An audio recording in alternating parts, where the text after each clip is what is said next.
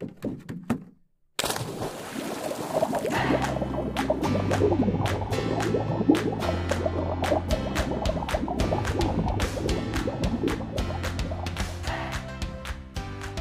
niin, tervetuloa taas tänne Syvissä podcastin pariin. Ja tota, meillä tuli joskus sinne Formsiin, tai no on muutamakin kysymys tullut, että otetaanko meikin vieraita.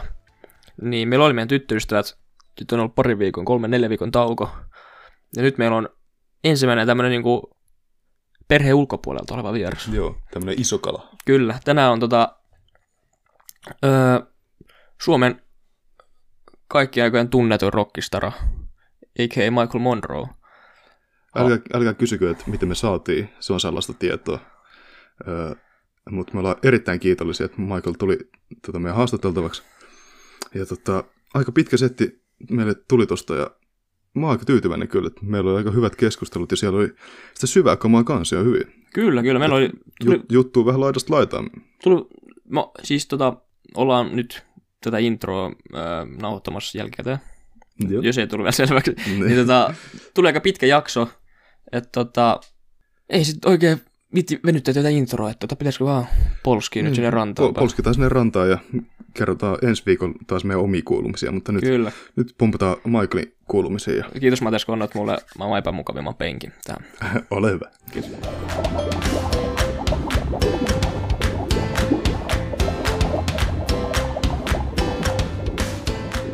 Moi!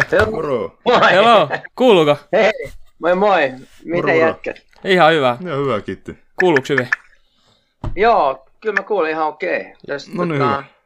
No hyvä. Yes, Hyvä. loistavaa. Okei. Kiitti ihan sikan nyt tähän alkuun, että tota, saatiin sut tänne meille vieraaksi. Sä oot, tota, sä oot kunnian olla meidän, eikö Michael meidän ensimmäinen vieras? Michael on meidän ensi, ensimmäinen vieras. No meillä oli meidän tyttöystävät täällä kyllä haastatteluna, mutta nyt, niitä, nyt, ei- niitä ei lasketa. Nyt- nyt ei lasketa nyt ei lasketa niitä. Ja tota, No, yes, Suuri kunnia, kiitos. kiitos. no se on kunnia meidän puolella kyllä, mutta tota, öö, aloitetaan vaikka, että mitä sulle, mitä kuuluu, mitä on päivä lähtenyt käyntiin tänään? No ihan, ihan ok. Mä olin, heräsin aikaisin ja sitten mulla oli- kävin lääkärissä, ei mitään vakavaa. Ihan tsekkas, käyn, tsekkaan polvi on vähän reistaillut, niin Joo, kävin katsomassa, että ei siinä mitään kulmaa, mutta ei siinä ollut mitään. Mä luulen, että olisi rikkoita, kun on vähän kipeä, mutta, tai kulmaa, kun iän myötä tulee, mä oon nyt 5-8 lasissa, mutta ei, Se- se, se ei on- siinä löyty mitään ihmettä. Että se se on ollut vaan- 5-8 vasta nuori, nuori mies. Niinpä on, onhan se. No, on, on. Niin.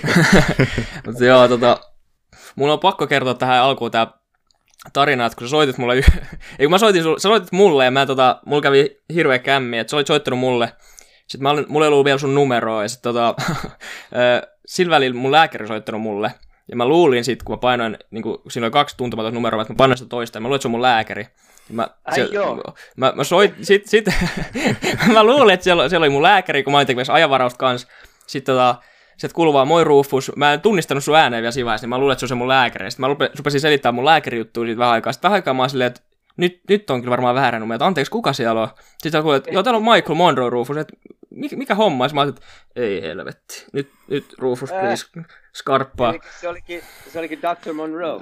Jep, todellakin. Mutta joo, pahoittelut siitä. Ei, se ei ole mitään. Se, Joo. mitä sattuu, mä arvasin, mulle käy just tollasta usein. Joo, joo mä, olen, Joo. mä oon kanssa semmonen säätäjä, että mulle käy sitä sun tätä koko ajan, mutta nyt ainakin ollaan saatu, saatu sut tänne. Ja Joo. homma, homma pyörii. Joo, Niitä lähdetään tässä- tekemään tällaista, onko tämä niinku viikoittainen juttu vai mitä te teette? Joo, Niin, me tehdään niinku, tota, kaus, onks meillä, tästä tulee varmaan 12 jakso meille, ja tota, joo. ö, tätä on tehty niinku syksystä alkaen sitten. Okei. Joo, me aloitettiin lokakuussa about Niin. niin. tekemään tätä Niin, podcastia. melkein, niin, melkein kolme Ai kuukautta sitten lasissa. Joo. Eli te, teillä ei ole sitten, ei ole tota, ollut vaan vieraita ennen. No ei joo, kun nyt on vähän vaikea saada ketään, sit kun mekin ollaan yritetty säätää näitä kaiken, kaiken näköisiä tota, teknisiä ongelmia tullut tässä vastaan, mutta nyt toimii Niinpä. ja nyt, nyt, ei, nyt ei siirrytä tästä mihinkään, että Niin. mikään ei mene. Mutta toisaalta sitten musta tuntuu, että jengillä on ollut aika paljon kyllä niinku sitten aikaa kuunnella, että muuten hommat on vähän kiinni. Niin etenkin siinä Niin. alkuun, me ehkä vähän itsekin yllätyttiin sille, että aika paljon jengi niinku kiinnostui tästä No. tai tuli kuuntelija s- sille. että Niin, siellä on kymmeniä tuhansia tai mitä. Ei, joo, meillä on ihan... Ei ihan, Montakohan meillä on nyt yhteensä? Vajaa 10 000 tullut yhteensä ehkä, mutta Niin, kuuntelu joo. Se on- about. No, on ihan- tää on vasta alusta homma, että Niin. kyllä ne tulee nousua toivottavasti. M- Mut teidän, että mikä, ikä, niin, mikä ikä, ikä siitä olette nyt, niin kuin, saanko kysyä? ö, mä oon nyt 19. Mä oon 18, me ollaan syntynyt 02. Joo, 02 Wow. molemmat. Joo, Aika mieletöntä. nuori sälleen vielä. Niin, tässä on Ah, kaikki joo, joo. koettava edessä vielä. Joo, jep. Niinpä niin, on elämä tuossa, mutta on hurjaa, hurjaa menoa tässä maailmassa, että ei niinku yhtään ole kade, että joudutte kohtaamaan näitä tulevaisuuden näkymiä, mitä on, no toivottavasti nyt ei, ei tästä ole kaikki menetetty, että toivottavasti nyt ihmiset järkiintyy ja saadaan No no, tuo ympäristökin sillä, että, että on vielä ilmaa, jota hengittää. On, ja... on, joo. Kyllä varmaan Noin. Mateksen kanssa jossain kohtaa ollaan hengityskoneessa sitten. Niin. ennen, ennen mitä myöhemmin. Ei oo. olla, olla jossain lasi, muovi, muovi, tota, muovikuvuissa ja katsella, että tuolla oli tuollaista metsää, jossa ennen pystyi Jep. juoksemaan. Todellakin. Joo. Mikä on, mikä on Joo. metsä. Niin. Mutta joo. Joo, Mut kyllä se, kyllä se niinku, ei, se, ei me mitään huolta Mateksen kanssa tässä ole, että ihan hyvin. Me ollaan niin fiksuja, että me keksitään vielä jotain. niin, niin. Kyllä niin, että niissä on tullut se, teillä on, teillä on tota, langat käsissä. Ja hyvä, että ne sai sen Trumpin sentään pois vallasta, kun mä et halua politiikka rupaa puhumaan, mutta on se hullu on pois vallasta. Että sekin, niin kuin siellä on niin kuin damage control, nyt, nyt alkaa niin kuin palautus suht jotenkin normaaliksi. Joo, se oli, se oli kyllä ihan mieletön, jotenkin ihan mieletön fiilis, mikä niinku välittyi sieltä Jenkeistä niinku silloin ö, vallanvaihdon päivänä just, että et niinku, siellä on niin on semmoinen, joo, kauhean semmoinen huo, niinku, just helpotus ja se on Joo. jotenkin ihan uskomatonta. Joo. No tota noin, lähdetäänkö näihin kysymyksiin? Joo, me, me lähetettiin Joo. sulle ne aluksi. Onko kaikki kysymykset ihan fine, onko? Joo, joo, toi... Mutta jos musiikki tuli elämään nuorena, niin mä oon siis musikaalisesta perheestä. Mun isoisä oli sellisti, hänen isänsä oli oboisti, klassista musiikkia soitti siis ähm, sinfoniorkesterissa. Äh, isoisän isä oli myös Sibeliuksen tuttu ja Jean Sibeliuksen äh, Okei. tota, kirje, se oli, ne oli kirjeenvaihdossa ja hän otti teorian tuntia myös häneltä ja hänellä oli omistuksessaan Sibeliukselle kuulunut oboe ja hän tota noin niin, ää, ja hänen, sitten hänen poikansa oli mun isoisä, eli Erkki Kiilas, tämmöinen Kalle Kiil oli toi, häntä kutsuttiin mun isoisän isä. Ja Siis mun isoisä oli Erkki Kiilas, jonka tota, soitti selloa ja soitti myös vapaa-ajalla saksofoniakin ja Joo, niin sitten oli sotapaossa Ruotsissa ja tuli takaisin, ei ollut, ei ollut sellistin paikkaa, niin se opetteli kontrabassoja. Teki joko okay. ainakin Suomen, mä en tiedä, ehkä koko, koko, koko tota Skandinavian ensimmäisen kontrabassokonserton.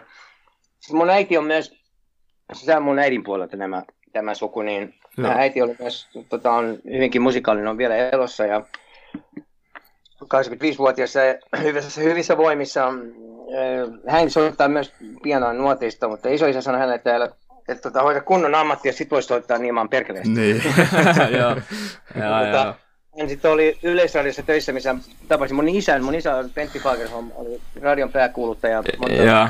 niin, tuttu, tuttu ja radioääni suomalaisilla. oli tota, tunnettu ja tykätty ja hänestä aika jätti tuossa 2015, niin, niin tota,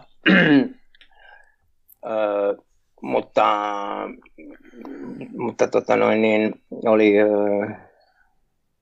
oli kuitenkin, ö, he erosivat, kun mä olin aika nuori, no, mä olin jotain, yhdeksän tai jotain, kymmenen paikkaa, kun he erosivat ja kuitenkin olin yhteydessä mun isään paljon ja Kuitenkin musiikki oli siis klassista, mä diggasin, siis, mutsi laittoi tota, pianotunteja, kun mä olin joku viisi. Sitten mä löysin rock and roll, mä näin Black Sabbath yhteen. Okei. joskus kahdeksanvuotiaana. Se oli vuonna 70 ja Oliko niinku rakkaut ensi silmäyksellä? No joo, no joo, musta se oli ihan mieletön, se oli makea, että se, tuo hullu laulaja, Ozzy Osbourne oli riehu hulluna siellä, pitkä flera ja William Vappa. Ankelinkin massiivinen. Kuulostaa se, tutulta. Niin, joo, no niin. Mä ajattelin, että jos tota voisi tehdä ja olla tommonen ja tehdä sitten vaikka elantoakin, niin mitäs. Ja en mä sitten sen jälkeen paljon muuta, el- toi, kello kun kahdeksanvuotias lähti, mä olin sitten, sit tota, mun isän mieliksi, mä kerran sanoin, kun se kysyi vähän, että mitä sä haluat tulla is- isona, niin mä sanoin, että ehkä radiokuuluttaja tai sitten, tai, tai sitten rocklaulaja. Joo, eli Se se oli ollut niinku... S-kirja, silloin oli tosi tarkkaa, mitä lausuttiin radiossa, niin, S, niin kuin S-kirjaimet, se sanoi, että mun nässä oli liian pehmeä suomen kieleen. Okei. Okay. Niin mä sanoin, että no se ratkaisee, mutta englannin kielen se sopii. No, mutta se ratkaisee sen, mä laulan englanniksi kuitenkin, niin mä oon sit rock, rock niin. Joo, sulla ei ikinä ollut mitään vaihtoehtoja, että jos, jos ura olisi lähtenyt nousuun, vaan se oli aina pelkkä, pelkkä niin musiikki, musiikki. Se oli pelkkä se, koska Lavalla tai kadulla. Mä tapasin Andy, Andy mä koen, kun mä olin 14, niin me, me tavattiin ja sitten me ruvettiin suunnittelemaan bändiä ja me, tota, mutta en mä koskaan kelannut sitä, ja mä päätin, että, mä, että aina kun mä tuun toimeen tavalla tai toisella niin kuin, tämä bändi, että en mä tarvinnut paljon, mä en olin mistään miljoonista, että musta tulisi joku, joku, joku tota, niin kuin, täht, kuuluisuuden ja tähteyden vuoksi, mä ajattelin, että jos mä tuun toimeen, teen omaa juttua omilla ehdoilla, mun on kova bändi ja meillä on jotain annettavaa ja viihdyttäjä, niin tota, jos mä tuun toimeen silloin, niin ei haittaa. Niin me lähe, mehän lähdettiin Suomesta silloin, niin kun mitä aloitettiin, hän oli kun joku 17-18. Joo. Niin mä tota, asuttiin kaduilla. Meillä, mä olin, me ei piti olla kämpät Tukholmasta, mutta Andyllähän oli kämppä, kun sillä oli Gimma Friendi. Mutta me lähdettiin, Joo. minä Sammy Affa, Affa ja Nasty Suicide, toinen kitaristi, muutettiin Tukholmaan. Meillä oli alun perin ruotsalainen rumpali, mutta me asuttiin, meillä ei ollutkaan kämppä, yksi tyyppi teki meille oharia. Me oltiin sitten ekat puoli vuotta kadulla ihan pum, pummeina me kolme. Ja yeah. tota, sitten oli vähän semmoinen katujengi sit myös, että on, piti, sit ruvettiin hengaa muiden kodittomia kanssa siellä ja Joo. se oli sellaista, niin kuin, että ei ollut mitään menetettävää. Ja sit, sit niin, kun niinpä.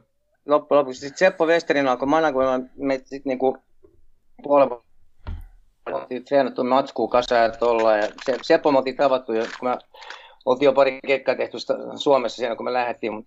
Ja, tai tehtiin yksi sinkku, single, ja sitä mä vien jonka mä olin vienyt tota, myös siellä kadulla ollessa, niin yhteen, yhteen levykauppaan. Semmoinen single, se keskustassa, Tukholman keskustassa, niin oli semmoinen single vinyyli levykauppa ja mä vein sen sinne, kun se jätkä kysyi, että mitä mä teen, mä sanoin tällaista musaa. Ja se tunsi yhden levyyhtiön tyypin, joka sitten kiinnostui ja mä panin sen yhteyteen Seppo, Suomeen, Seppo Westerin ja Atte Blom, Johannan levyyhtiö silloin. No. Ne yhdisti voimassa ja me tehtiin, niin kuin, vasta saatiin levydiili sillä tavalla, niin kuin, sitä kautta niin tultiin tekemään keikkoja Suomessa, ja mä katon pään päälle, mä ajattelin, että tämä on luksusta, että vau, mulla on niin. kämppä. oliko, oliko missään vaiheessa silleen, kun sä nyt puhuit just, että teillä oli tosi vaikeaa, ei kämppää tai mitä, oliko, oliko, oliko se aina niin kuin silti, että, jo, että kyllä tämä musiikki on se juttu, vai oliko missään vaiheessa silleen, että ehkä, ehkä nyt kuitenkin pitäisi jotain muuta? Oliko se aina, että joo, t- ei, kyllä aina oli silloin, että en mä koskaan kelannut mennä takaisin, mutta mä ajattelin, että ja kun tietty mun mutsi oli, tietty se oli vaikea silleen, että tota, päästään. Mä, mä, olin nuori, mulla oli kaksi isoproidia, kaksi isoveliä mulla on, ja tota, mä olin nuori meistä kaikista, niin eihän mun äiti, äidin mielestä ollut mitään järkeä tässä hommassa, ja se oli ihan niin kuin täysin sitä vastaan. Sanoin, että ja sitten päästä mua menee, niin sitten mä en ikinä, sitten et näe mua ikinä. Ja se oli aika, tietysti oli rankkaa ja ei se itsellekään ollut tietty helppoa tota, no. lähteä sinun. Mä ajattelin, että jos mä seuraan tätä polkua, niin sitten mä en ikinä tiedä, mitä olisi voinut tapahtua. Että mä voin aina, aina tulla takaisin kotiin ja jos mä luovutan ja ala, rupeaa opiskelemaan ja tulla työttömäksi ylioppi, ylioppilaaksi valmistautua. niin. tota, opiskelija, mikä nyt sitten elämä onkaan, mutta se ei, ollut mun, se ei vaan luonnistunut mulle, että mä ajan niin kuin halusin, että kyllä mä tänäskin, kun mä tarpeeksi hyvä bändi, kun tullaan toimeen. Ja sitten meidän huomasin, että meillä on kovempi kuin, niin kuin useat, kun me lähtiin Lontooseenkin, sitten niin kuin Hanoi Rocks alkoi kunnolla sitten. Me, 82 me Razzle, meidän, meidän parittiin rumpalin Razzle, englantilainen rumpali liittyi meidän bändiin. Sitten asetuttiin Lontoossa siinä 81-82. Sitten meiltä tuli niinku, yeah. meitä oltiin iso nosteessa, oltiin isossa nosteessa ja siellä oli niin lehdistön, mä oltiin The Darlings of the Press, että yeah. Buzz, siellä, siellä ei ollut paljon ollut mitään skeneä, niin kuin sen jälkeen, kun oli no, punk-juttu, oli niin kuin sellainen vähän niin kuin hävinnyt, se oli niin kuin sen jälkeistä aikaa, että siellä oli semmoinen niin kuin Stray Cats, tämmöinen rockabilly-bändi, Brian yeah. Setzer ja nämä, se oli ollut niin kuin happening, mutta sitten oli vaan niin kuin, hän oli, me luotiin semmoinen ihan semmoinen skene. Me soitettiin Marquee-klubilla, niin kuin, me oli kiinnitys sinne, me pari kuukautta, soitettiin siellä kerran viikossa. Ja kaikki tuli meidän keikolle. Meidän, meidän tyyli oli siis todella semmoinen, mä ajattelin, no siis oli niin kuin, mä ajattelin, näyttävä, niin kuin Suomessakin kaikki oli siellä sellaista progeja ja äh, paljon oli sellaista, niin kuin, hmm. no Hurtikainen oli rock and roll bändi, mutta mekin digattiin rock and rollia, 50-luvun rockia, punkkia, äh, reggaetä, bluesia, äh, ja mit kaikkia, kaikenlaista musaa, mutta tosi avoimille, funkia, ja tota, kaikkien musiikkityylien niin on aina ollut avoin mieli sillä, että tota, et, et, niin kuin me miksattiin kaikkea punkista kalypsoon, niin kuin, että, että tosi omaperäistä niin. tyyli, että Joo. rajoja, se oli hyvä ja terveellistä. Ja siinä vaiheessa, kun alkoi heavy metal ja tällaiset tuli, niin kuin, siis alun perin tuollaisia heavy metal, tuollaisia termejä ei ollut olemassakaan. Että siellä oli niin kuin, niin. nämä genret keksittiin ja levyyhtiöthän myös niin kuin, rohkaisee sitä, että pannaan pakettia ja myydään tätä tuotetta, niin, niin kuin, että marketoida. Tämä on nyt uusi heavy metal. Ne yritti kutsua meitä heavy metaliksi ja punkiksi, ja sitten sit päätti, että me ollaan niin kuin glam rock. Niin kuin. Ja glam okay. rock oli tämmöinen 70-luvun silloin, kun me lähdettiin, siellä oli näitä, ne oli Alice Cooperista, The Slade, Slade oli, Slade siis, Slade oli ensimmäinen bändi, mä näin. The Sweet oli toka, Susie Quattro ja Mark Bolan, Alice Cooper, se oli sitä aikaa, mutta silloinhan oli Rolling Stonesillakin, oli, kaikki oli vähän sellaista glitteriä ja tuollaista, mutta siitä niin, rupesi niin, lokeroimaan meitä niin kuin glam rock bandiksi ja loppujen lopuksi sanoi, että me aloitettiin tämmöinen uusi, uusi juttu, mikä, mistä tuli sitten loppujen lopuksi tuolla länsirannikolla Jenkkiä, semmoinen tukkahevibändit tuli nämä niin kuin sitten 80-luvun puolessa välissä, kun, sitten kun Hanoi hajosi, niin kumpali kuoli 84 ja Hanoi hajosi, yeah tota, sitten sen jälkeen siinä aikaa tuli, no Guns N' Roses onneksi, niin ne oli, ne oli isoja hän oli rocks faneja, ne, ne, tota, mutta ne, niillä oli oma juttu, ne oli vähän niin kuin hevimpi, vähän niin kuin Aerosmith hevimpi, hevimpi niin, soundi. No, onko tätä, onko tätä, niin kuin, tätä skeneä, mitä te olitte niin kuin enemmän luomassa, niin onko, onko sitä sun mielestä niin kuin edelleen olemassa, tai pystyykö se näkemään niin kuin, jossain, vai onko se, onko se enemmän muuttunut niin kuin joskus muu? No onhan siis nämä, nämä bändit, jotka tuolla, siellä oli siis Guns N' Roses, oli, niillä oli oikea asenne, niin no, ne tajus sen meidän, me oltiin niin kuin maailman niin kuin katujengiä, se,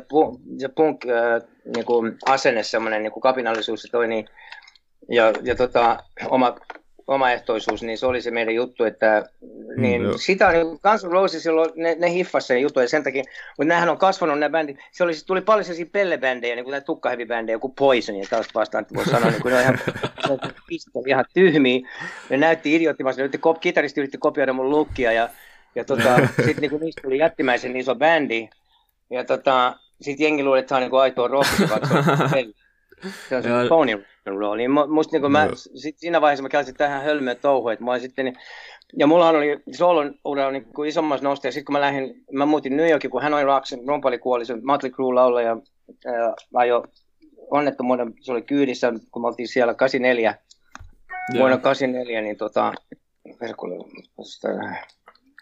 Vuonna 84 niin oltiin ekalla jenkkirundilla ja rumpali kuoli, niin oli bilettämässä Motley Crue Bandin kanssa ja sitten laulaja lähti ajaa ylinopeutta iso, pahas, kovassa kännissä. Meidän rumpali kuoli, niin se bändi hajosi siihen, mutta mä lähdin sitten, no, me asuttiin Lontoossa. Mä, mä oltiin siis, hän Rocks oli based in London. Lontoossa asuttiin yeah. silloin 80-luvulla siihen asti. 85 vuoden lopulla me muutin, muutin New Yorkiin. Ja tota... Pelottiko sua, pelottiko sua niinku semmoinen, niinku, se oli tullut Hanoi Rocksin kanssa niinku, me, koko tämän menestyksen ajan, tai koko sun uran niin sen menestyskauden tähän asti? Pelottiko sinua lähteä niin solo-uralle tai niin kuin, lähteä niin kuin pois no, tutusta no, ja turvallisesta? Siis mulla se juttu oli, että mulla oli mun kaveri Steve Bators, Bators, siis B-A-T-O-R-S, Bators, Steve, S-T-I-V. Steve Bators oli semmoinen bändi kuin The Dead Boys, jotka oli vähän niin kuin American Sex Pistols. Tosi, yeah. niin kuin ne lähti CBGB's klubi, siellä missä oli The Ramones aloitti, siellä oli Blondie, Talking Heads ja Dead Boys oli yksi niistä bändeistä siinä skenessä, jotka jotka todellakin. Niin tota, Steve Baders muutti sitten myös, ne teki pari LPtä sinne hajosi ja Steve muutti Lontooseen, se oli Jenkki siis Clevelandista alun perin, tämä CBGB oli New Yorkissa, Steve muutti Lontooseen ja se oli semmoinen bändi kuin The Lords of the New Church, mitkä oli myös, mikä oli semmoinen skene myös, ne, ne, tai siis silloin kun Hanoi oli happening, niin ne oli toinen semmoinen merkittävä bändi siinä 80-luvun Joo. alussa niin, tossa, niin Steve, Steve tuli mun paras frendi, mä aina sen fani, mä dikkasin sen soololevystäkin ja Lords of the New Church oli, ne merkitsi, se kirjoitti sellaisia biisejä, joissa oli sanomaa ja sisältö, jotka tuollakin merkitsi jotain, teki sellaisen statement, olematta liian poliittinen, niin se oli, niinku, mulla oli suuri inspiraatio, niin Steve oli niinku ainoa frendi silloin, kun hän oli hajoamassa. Mutta tärkeintä mulla oli se, että hän pantiin niinku sit haudan lepoa, ettei se lähtenyt, kun, siinä, kun rumpali kuoli ja sitten Sam Jaffa, basisti, lähti myös menee. Niin se tarkoitti, se, ei, ne tyypit, kun oli tullut siihen bändiin sen sijaan, niin ne ei ollut oikein laisia, se olisi niin, niin mennyt, et, se, se bändi ei olisi ollut edustettuna niin kuin se oli niin, alun perin. Ei, ei, haluttu sellaista niin kuin hidasta kuolemaa tavallaan, vaan että se oli sitten parempi niin. nimenomaan, että joo, Mä että haluan, se oli joo. kerralla poikki. Joo, niin tota, se oli sellainen tilanne, että me oltaisiin voitu olla hyvinkin tulla maailman isommaksi bändiksi siinä, siinä vaiheessa, ja oltiin niinku, no Guns, se Axel Rosen aina sanoi, että jos hän on, jos hajonnut, niin kukaan ei tietäisi Guns Roses ja Motley Crue eikä noista, että Joo. oltaisiin tultu sen. Miltä, mutta... tunt, miltä se niinku tuntuu susta, se, että kun, tämä on varmaan kysytty tätä niinku tuhat miljoonaa kertaa, mutta esimerkiksi Guns N' Roses, niinku, miltä se tuntuu, että tuommoiset bändit niinku, on inspiroitunut niinku, teidän jutusta tai Hanoroksia ja sun niin. jutusta. Miltä se, niinku, no, onko se niinku... hienoa, Guns niin no siis tota, mä nyt vastasin eka kysymykseen niin siten, että mulla oli tärkeämpää se, että Hanoin arvokkuus säilyi. Mä haluan sen takia lopettaa sen bändin silloin, koska se ei olisi ollut, mä en halunnut, että jengi oppi tuntemaan sen bändin jonain muuna kuin mitä se oli. Niin, ja Guns N' Roses, tota, nehän oli hienoa, niiden tunnustuja, ne, mä, ne pyysi, mä, niitä, mä soitin niiden levyilläkin, mä soitin saksofonia harppuun, Use Your Illusion Out, semmoinen biisi kuin Bad Obsession, ja me tehtiin duettona, kun Steve Baders kuoli, niin ka, tota, vuonna 90, niin me tehtiin sitten silloin 91 tai tuon uh, Guns N' Roses Spaghetti Incident niminen levy, missä oli cover ja muita bändeitä, niin tehtiin Axelin kanssa duettona Dead Boys-biisi Ain't It Fun, okay. joka oli ihan pistollakin se. Niin tota, ne, oli, ne arvosti sitä, se oli kiva, kun ne arvosti, koska tota noin, niin, ne hiffasi sen jutun. Sitten taas oli tällaisia pelle, kun jengi tuli kysyä multa, että, että Michael, ootko niinku, tai ne tuli mulle sanoa, että are you from Poison? Mä sanoin, I give you some poison, you brat. joo, joo, joo. Et, et se oli vähän korni, ja sitten kun jengi luuli, että se olisi sellaista sex, drugs, rock and roll, sellaista biletystä ja giltsejä ja, ja sellaista tyhjäpäis niin Hollywood-meininkiä, jotka no, niin. uskomattoman pinnallisia ihmisiä. Ja mulle se oli, mä, mä otin sen paljon vakavammin se rock and roll juttu, että mulle se oli tärkeämpää, että niinku, sulla on biisit, jossa sisältö, ja meillä oli se musa oli aina tärkeintä, ja, ja tota, se esiintyminen, ja vaikka oli kaikki, jätkähän, doka, ja kundit, mä en koskaan alkoholista kauheasti välittänyt, mutta oli mulla omat demonini, mutta ne jätkät joi kenet tahansa pöydän alle, että se oli niinku, aika hurjaa touhu, että ei ihmekään, niin tota, hurjaa sattu, vaikka se oli tietty, eikä mä koskaan syyttänyt ketään sitä onnettomuuksia tapahtui, mutta se oli ikävä kyllä niin, niin tota, se oli sivus kuitenkin lieveilmiö, että se tärkein juttu oli se musa ja se, tota, sen takia se oli hölmö, että näitä tulee, niin kuin, sit, sit tuli pa- paljon tyyppejä, jotka halusivat olla vain kuuluisia kuuluisuuden vuoksi ja kelasit se sitä niin. poseraamista ja sitä pinnallista skeidaa ja sen takia se ei, ole, se ei ollut musta niin, niin kiva. Sitten must, mulle, musta että okei, okay, so Michael Monroe, you started this glam rock thing.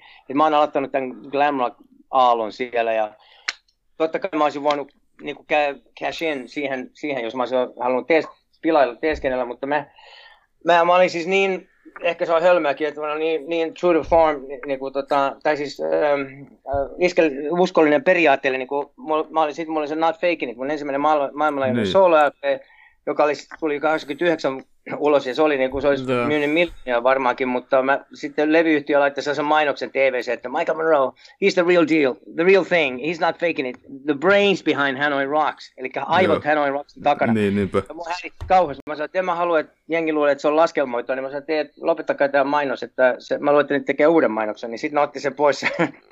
Mä on pakko sanoa tuosta Not Faking It, se, album, niin se album cover tai se niin kuin, albumin kuva, se, se on mun mielestä ihan sairaana, että se jäänyt mulle niin, niin paljon mieleen aina, jos mä joskus nähnyt sen, niin se on jotenkin pakko kehua. Jotenkin mä tykkään siitä jotenkin siitä kuvasta. No kiitos, siinä on asennetta. niin joo joo, se, se jää niin hienosti mieleen jotenkin se katse ja kaikki siitä. Mulla taas jää tosta, no, jää tosta mieleen, että... Tota... I have arrived. Mulla tuli mieleen, tai tota... Mä itse tein sä... sen, että mä himmasin sitä sen takia, koska mä en halua, että mä haluaisin, että mua edustetaan oikein. Mutta sitten levyyhtiö sanoi, että sit kun sä oot niinku Bon Jovi myyt miljoonia levy, sit sä voit tehdä vaatimuksia. Ne, ne veti plugin koko, ne antoi sen levyn kuolla sitten sen jälkeen. No, okay. Ja tota, kuka tahansa voisi, mä tiedän, että mä voin antaa sen nolla, mutta mulla oli niin tärkeää se, että mua edustetaan oikein. Niin tota, ikävä kyllä siinä sitten kävi niin, että mulla on aina ollut sitten ja ollut tosi huono tsägä managerin kanssa ja tuollaista, että kun mä, mä niin monta tilannetta, missä on sitten käynyt ilmi, että tyyppi on ollut kaikki, jo, vaikka mulla on suositeltu paljon hyvin, niin kuin sä joo, tämä jätkä on tosi hyvä ja rehellinen ja kaikki. Sitten kun no mun kanssa tekemisissä, sit on aina käynyt usein käynyt, niin. niin, liian usein käynyt niin, että niistä on paljastunut joku pimeä puoli, että ai joo. Ja sitten jotenkin mulla on ollut semmoinen aika huono säkä, täytyy sanoa noissa jutuissa. Ja ja ollut itse niin itsepäisesti ja jääräpäisesti yrittänyt olla niin kuin rehellinen itselleni. Ja, mutta mulla on aina se tärkein juttu ollut, niin kuin, sä oot uskollinen itselleni, että teet omalla ehdolla sitä juttua, tai niin, sitten ollenkaan. Että mä mieluummin, että ei tarvitse olla sitten maailman isoin nimi. Että jos, jos sen täällä pelleily on tämä show business, niin mieluummin mä oon sitten ylpeä siitä, että mä oon tehnyt, pystyn nukkumaan yöni hyvällä omatunnolla katsoa peiliin, että, että en ole tehnyt kompromisseja ja ottanut, en fuskannut, äh, ottanut oikoteita niin, niin kuin, kuuluisuuteen. Ainakin mun mielestä, mun mielestä tuommoinen on niin kuin, paljon hienompaa ja arvokkaampaa tollainen, että et pitäisi omasta jutusta kiinni, eikä, eikä tavallaan myy nahkaansa sille bisnekselle tavallaan, vaan, vaan uskaltaa, niin, usk, uskaltaa, uskaltaa olla se vähän se erilainen siellä joukosta, niin kuin, se, että sä toimit tavallaan oikein jonkun periaatteen mukaan, niin se usein voi mennä just sitä, ainakin mitä nyt me ollaan ehkä opittu tähän asti elämässä, niin, niin se jotenkin voi usein mennä sitä, että sitten täytyy nuolla vähän jotain muuta suuntaa sitten.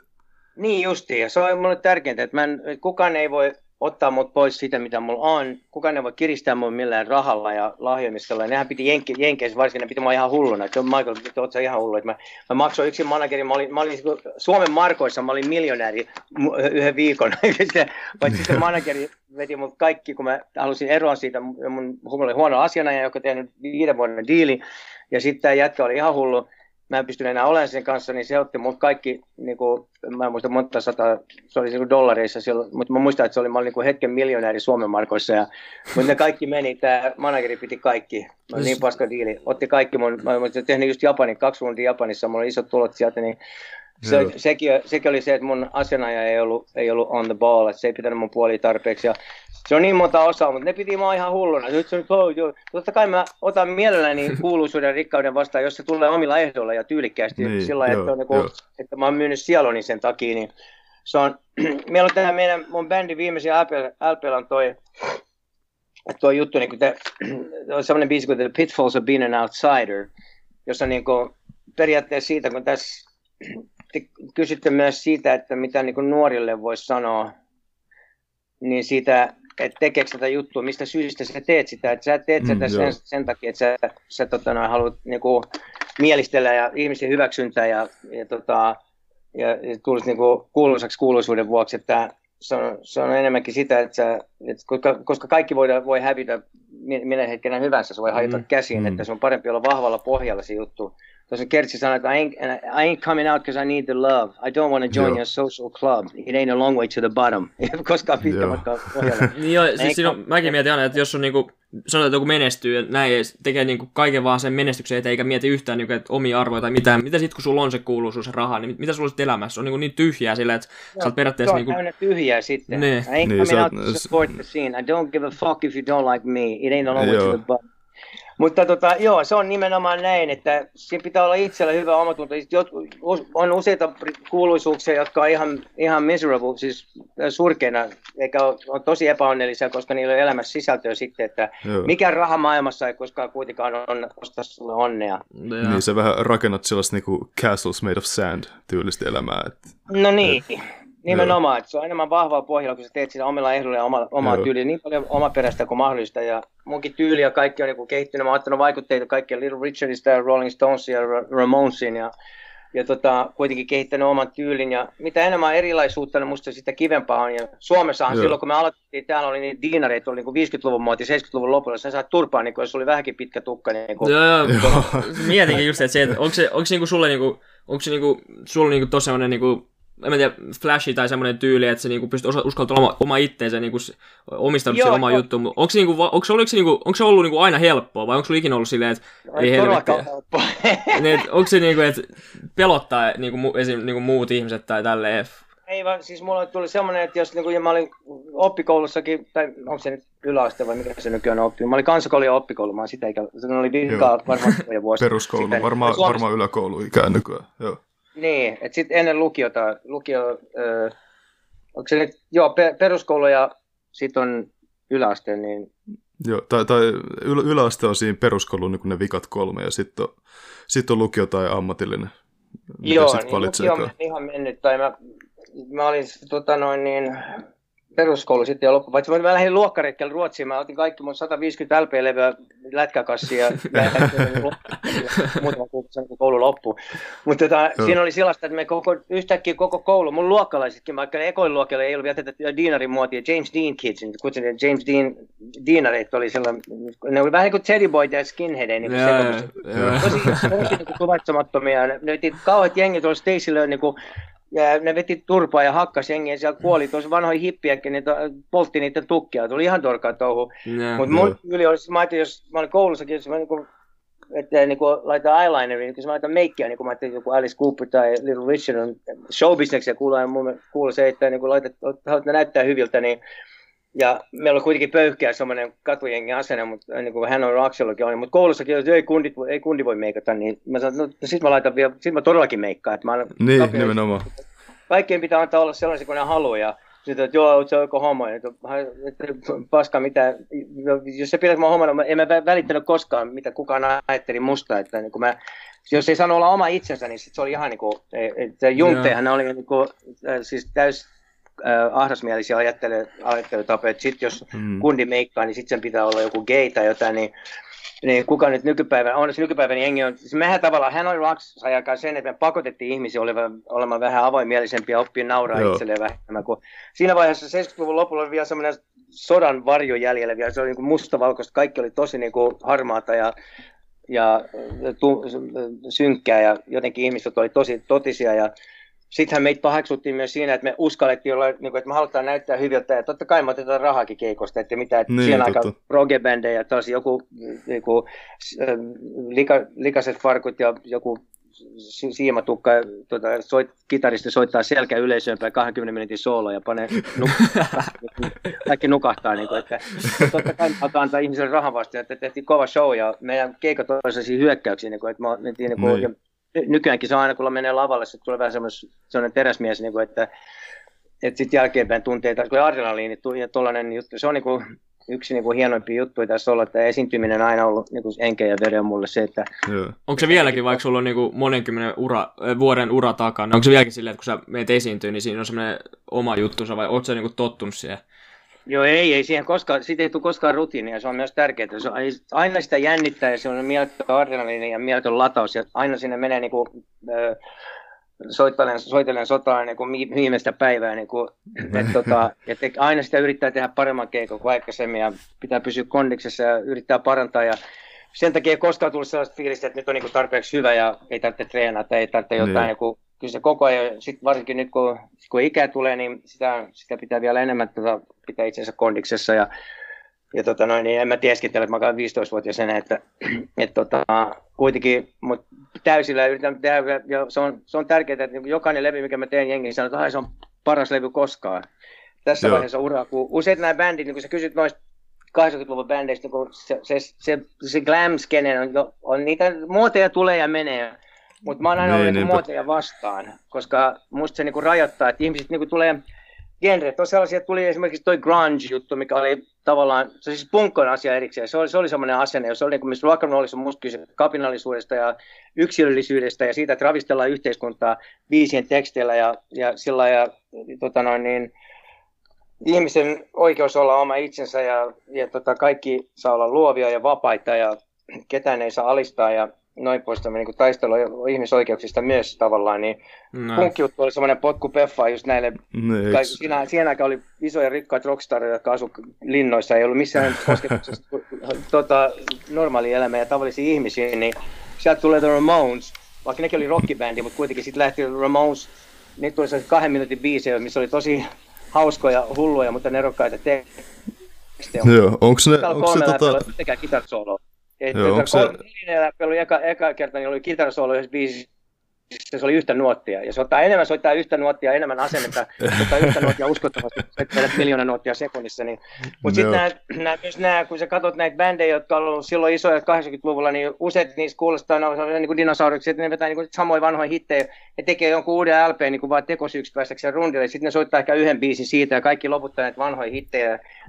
Ne on vähän niin kuin elättäneet, useat niin se on vähän niin kuin elättäneet. Ne, se on mun pahin niin kuin painajan, että tulisi sellaiseksi niin kuin, ylipainoiseksi irvikuvaksi itsestään. Ja sä, sä, sä, mainitsit noista tota, muodeista kanssa, öö, niin tota, öö, onko sust, on, öö, mä ehkä ajattelen vähän silleen, että, että muodit on vähän silleen helposti just niin kuin aikaisemminkin puhuttiin, että, että menee vähän sinne pinnallisemmalle tasolle enemmän. Että se on periaatteessa siistiä, että jengi haluaa olla niin kuin mukana jossain, ja se on sinänsä hyvä, että, että niin kuin jengi tulee ineen, mutta sit se huono puoli on just se, että ei tule sit mitään tällaista, mihin ollaan sitouduttu, tai, tai että missä, missä, mikä oikeasti otetaan tavallaan sellaiseksi öö, niin kuin tavaksi tai, tai niin kuin, että, että Niin, minkä voisi oikeasti ottaa syvemmälle. Niin, että siitä ei tule mitään Niin. syvempää sitten. Sydämen asia, niin kun teidänkin ohjelma on syvällä, sy- syvemmälle, eikö se, mikä se on? Syvissä, syvissä. Syvällä.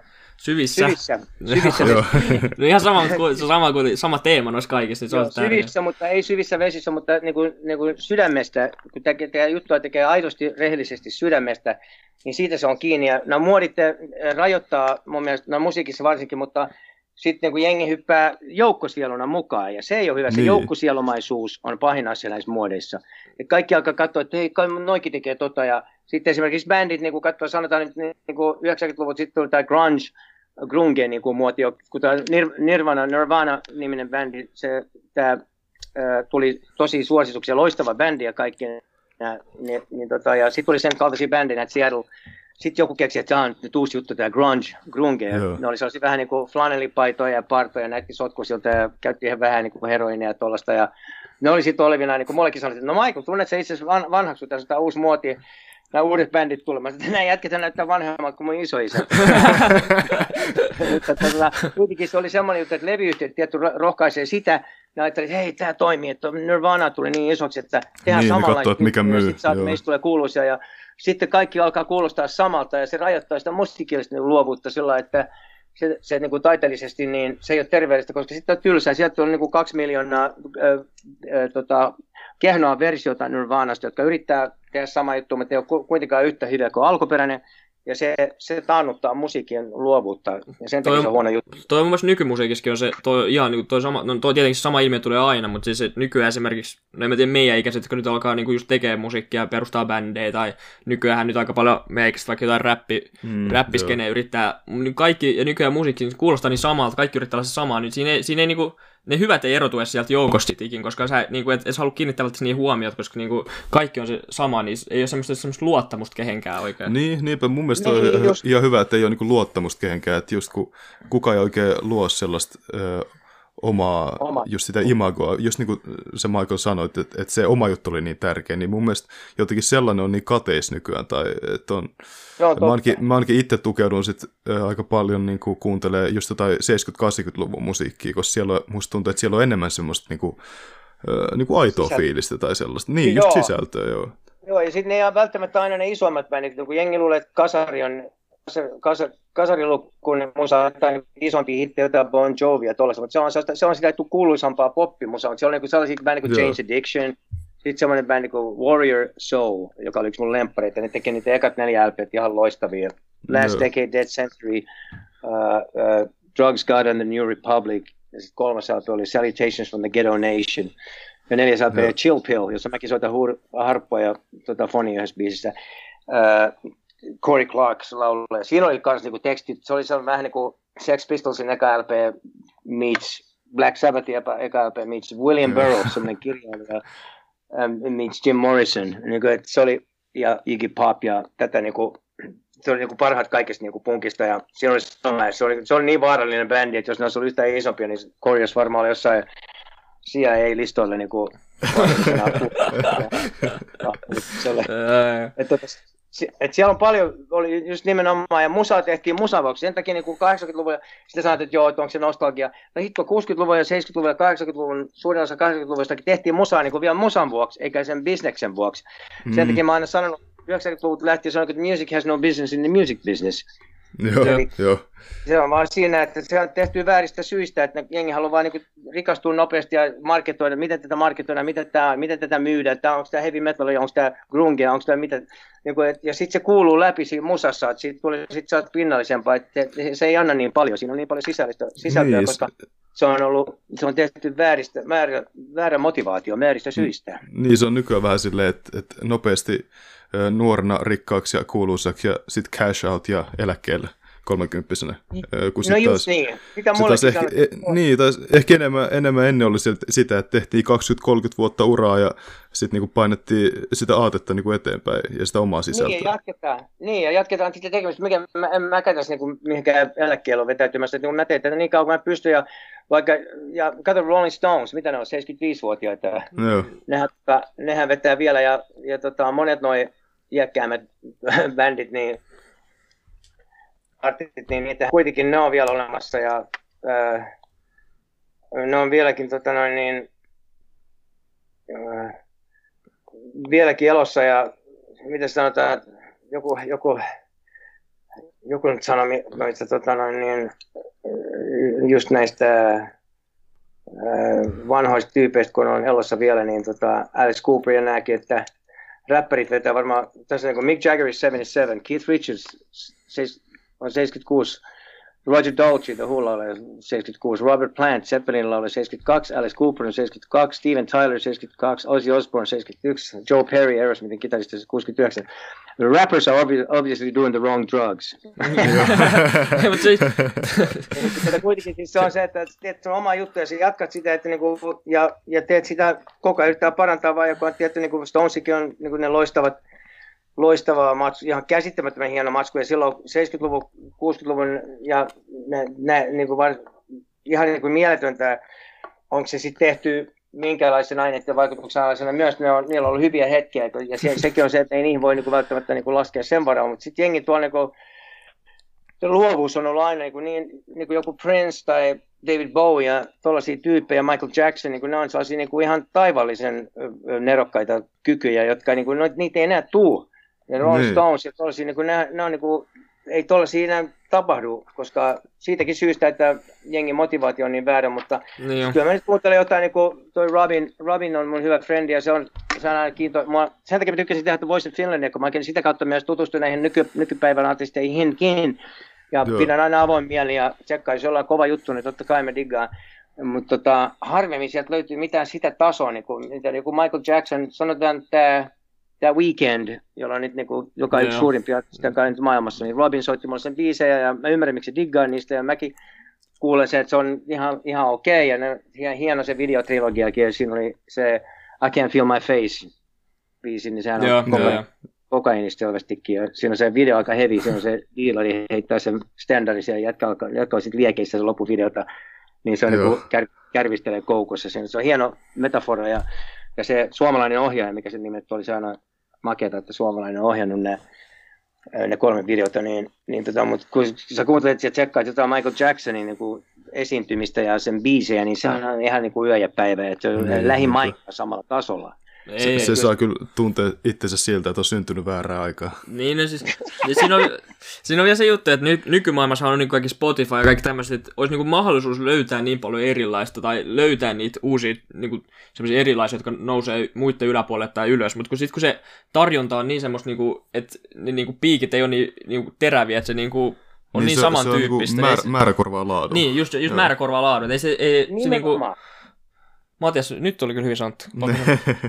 Joo, määrä korvaa laadun ja, ja tota, se ei, nimenomaan, että se on, niinku, se on aina laatu eikä määrä, mikä on ollut mulle tärkeämpi ja sen takia, sen takia sitä pitäisi tehdä just sillä periaatteella.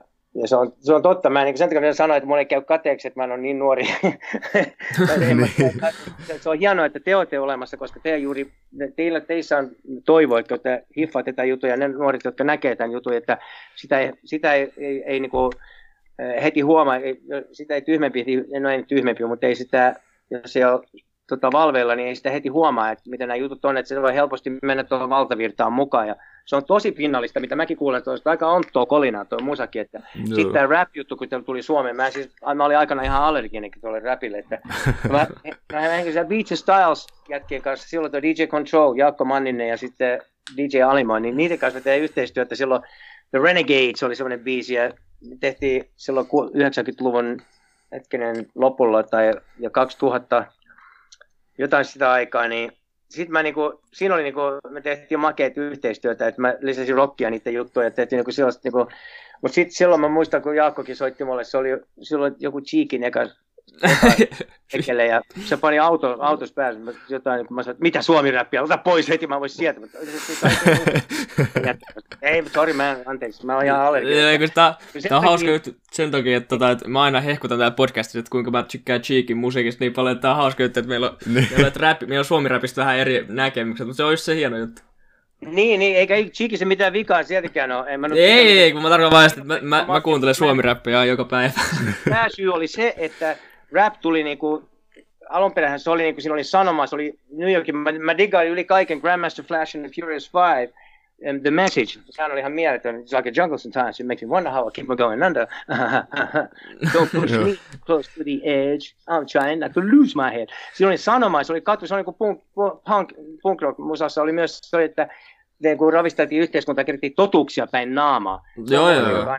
Että, että, että, kerro asiat, miten ne on, eikä, ja se oli alun perin, se, siinä missä rapista oli kyse, oli just se, että se tuli kadulta.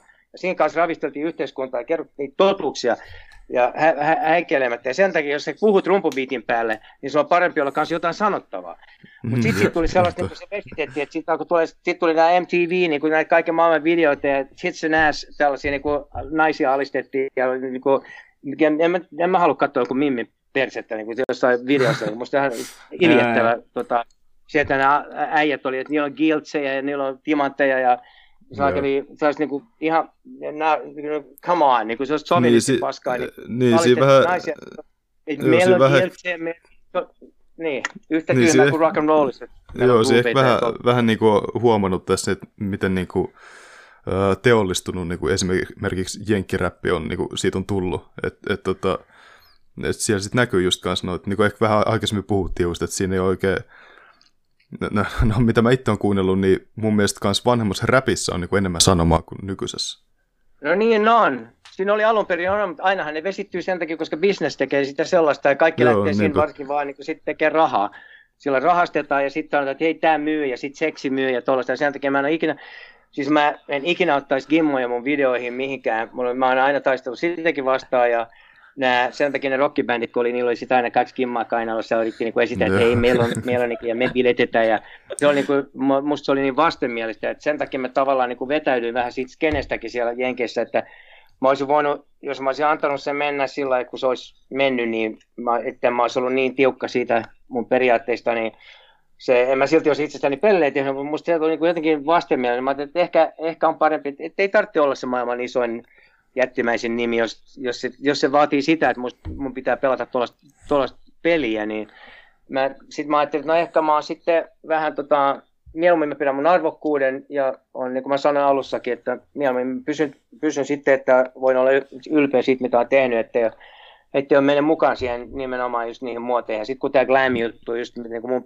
mua pidettiin oikein sen niin kuin aloittajana, niin sitten tuli taas pellebändejä, jotka niin kuin, nämä tukkahevibändit, jotka sai sen niin kuin näyttämään niin kornilta mulle, niin mä niin kuin vetäydyin siitä ja se on myös osa syy sitten, että mä en, en sitten olekaan yksi isoimpia nimiä sit, siltä ajalta. Ja, no ja, ei se haittaa. Tärkeämpi, niin kuin sanottu, on se, että tota, on omaehtoisesti tehnyt tätä juttua eikä tehnyt kompromisseja niin, ja oma sielu on Täten mulla ei ainakaan ole mitään kaduttavaa siinä suhteessa, että totta kai on harmi.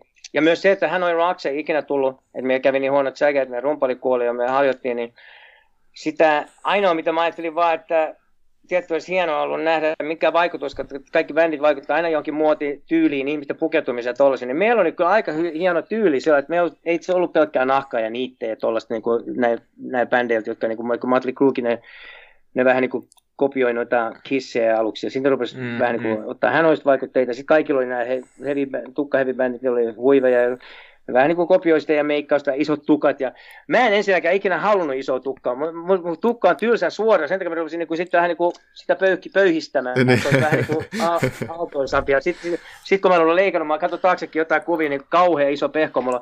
Mutta tota, ei ollut tarkoitus olla niin iso tukka, niin sitten kauhean muoti tuli, kaikki jo isot tukat ja sitten ne, niin kuin, mä sanon, että nämä bändit soitti niin kuin, niiden hairspray-pulloja paremmin kuin niitä instrumentteja. Joo. se on se ongelma. miltä, miltä, tuntuu, miltä tuntuu katsoa itteensä silleen niin kuin monet kymmentä vuotta taaksepäin ja katsoa, että just silloin kun Hanoi oli niin kuin oman taipaleensa huipulla, niin miltä tuntuu katsoa itteensä? Tuleeko sitten semmoinen, niin kuin, millainen fiilis sitten tulee? Ihan hyvä fiilis. Se, se oli sitä aikaa ja ei mulla koskaan ollut kuitenkaan niin kuin semmoinen pelle iso tukka, semmoinen, että välillä oli isompi kuin olisin halunnut, mutta tota noin, niin, kyllä se oli tyylikäs bändi. Ylpeä mä oon siitä bändistä ja ylpeä meidän tyylistä. Me ollaan ihan, ihan omaperäinen tyyli. Että meillä oli paljon Joo. värejä ja kaikki meillä oli Teddy Boys punkista ja kaikista niin kuin, otettiin vaikutteita 50-luvusta lähtien, 60-luvulla huiveja, öö, mitä nämä Creepers, nämä Teddy Boy-kenkiä ja Drape Jacket, niin kuin Teddy Boy rotseja meillä oli sitten ja Andyllä, kun silloin kun tämä diinariaikakin oli, se oli hauska, koska mä, mulla oli sellaiset niin sähkösiniset PVC-byysät ja valkoiset tennarit ja mulla oli joku mielisairaalan blazerit tai tämmöinen takki, johon Andy oli piirtänyt ison sladdin selkeä. Ja, ja, ja Andylla oli tota, semmoinen coolimpi drape jacket kuin millään Teddy Boy, semmoinen kirkkapunen tota, drape, drape jacket, se oli siis tämmöinen niin blazeri, mutta se oli vähän pitempi, tämä tiedät, mitä Teddy Boy oli. Se oli Rotsios oli äh, leopardikaulukset. Ja silloin oli tuommoinen sen hiustyyli oli semmoinen niin 50-luvun semmoinen, semmoinen torttu, paitsi että sillä oli eri värejä. Korvikset, korvat täynnä korviksi, sitten oli niin kuin creepersit jalassa. Me käveltiin Stacy läpi viikonloppuna ja diinarit oli ihan, että huh? en tiedä mitä tehdä me, kun se ei pystynyt lokeroimaan. Otti sitten hippejä vai punkkareita vai mitä, niin ne oli, niin, niin. Ne, ne oli vaan niin kuin, että huh? Oliko teillä muutenkin silleen Hanoroksin niin kuin, öö, kanssa ajatus, että ette halua niinku lokeroi, lokeroitua, että te, kun te nyt laitettiin melkein kaikkiin lokeroihin, että te olette sitä ja te olette tätä, niin oliko teillä se fiilis, että te, te ette niinku halua olla, että te haluatte olla vaan niinku hanoiroksen vielä, niinku, että teillä ei mitään väliä, että mikä, mikä, mitä porukat niinku ajattelee? Nimenomaan. Juuri näin. Näin se oli, ja se, se on totta, koska silloin me just jo, me oltiin sitä anti, niin kuin, sitä vastaan, sitä kategorisointia, lokeroitumista vastaan me oltiin niin kuin, täysin sitä vastaan. Me oltiin rock and roll bandi ja meillä oli ihan oma tyyli, niin kuin, ja me soi, soisimme, että kaikilla muillakin olisi se oma tyyli. No. Jossain englantilaisessa lehdessä kerran sanottiin, että hän on rock, että, että on hauskaa, että, että West Coast, äh, länsirannikolla Jenkeissä on tämmöinen uusi glam rock muoti, joka, ja sen väitetään aloittaneen bändin, joka, joka ei itse asiassa edes soita glam rockia. bändi. niin se on totta. Me oltiin vaan rockibändi ja meillä oli oma tyyli. Ja mä näin kyllä, kun me mentiin eka kertaa Lontooseen, siellä oli, mä katsoin mitä bändejä siellä oli, niin mä katsoin, että eihän nämä sen kummosia, että siinä on ollut oikein, mä sanoin, että meillä on, mä sanoin Andyllekin, että hitto, että meillä on, meillä on, meillä on paljon kovempi juttu, että kyllä meillä on hyvät sarjat täällä, että, tota, ja lähdettiin sitä, siellä, muutettiin sinne, niin siinä pitää tehdä, pitää lähteä heittäytyä sinne täysillä, me, me heittäydyttiin sillä että niin kuin kaikki tai ei mitään, no. ja tota, ei lähdetty mamoille, jos, niin kuin, ja sitten se englannin kieli, myös se kielenkäyttö, että niin kun sä puhut natiivien kanssa, ja Jenkeissäkin mulla oli mun edesmennyt vaimo, 16 vuotta oltiin yhdessä, niin se oli Jenkki, ja ne puhui joka päivä, niin sitten tulee sitten niinku, vähän niin kuin toinen luonne se lausuminen, koska suomalaiset ei, se englannin kieli on niin helkkarin vaikea omaksua sillä suomalaisille. Tietty jossain tapauksissa se voi olla eksoottistakin, niin kuin Abbakin oli se, niiden aksentti oli vähän eksoottinen, mutta, mutta niin kuin hän on niin kuin rock and rollissa, mä tosi tarkkaan siitä lausumisesta ja sillä että kun mä asuin siellä, mä olin kymmenen vuotta asunut New Yorkissa Manhattanilla ja ja sitten sitä ennen Lontoossa neljä, neljä, neljä, neljä, neljä puoli vuotta, mitä se nyt oli. Ja sitten kun koko ajan puhut sitä kieltä, niin se, sun pitää tehdä niin, että se, sit, jos sä niin jää tänne Suomeen niin mamoille ja sitten jos käyt vähän välillä ulkomailla, niin kyllä se pitää heittäytyä mennä täysillä juttuja. Jos sä haluat niin tehdä ulkomailla musaa ja, ja kansainvälistä musaa, niin kyllä sen pitää muuttaa. Yeah. Muuttaa ja mennä, mennä täysin niin pää edellä tuli sitten syteen tai save, niin rohkeasti, roh, rohkeasti hypätä siihen. Ja mähän aloitin sitten silloin, kun hän oli Rocks hajos, niin ei mulla ollut mitään muuta, kun mä halusin, että se bändi loppuu. Ja sitten mä lähdin, no Little Steven Van Zandt on toinen mun hyvä kaveri, tämä Bruce Springsteenin kitaristi siis. Joo. Little Steven, niin tota, se teki, teki sellaista projektia kuin Sun City. Ootas hetki. Tuolla Etelä-Afrikassa oli semmoinen, semmoinen tota, lomakohde kuin Sun City.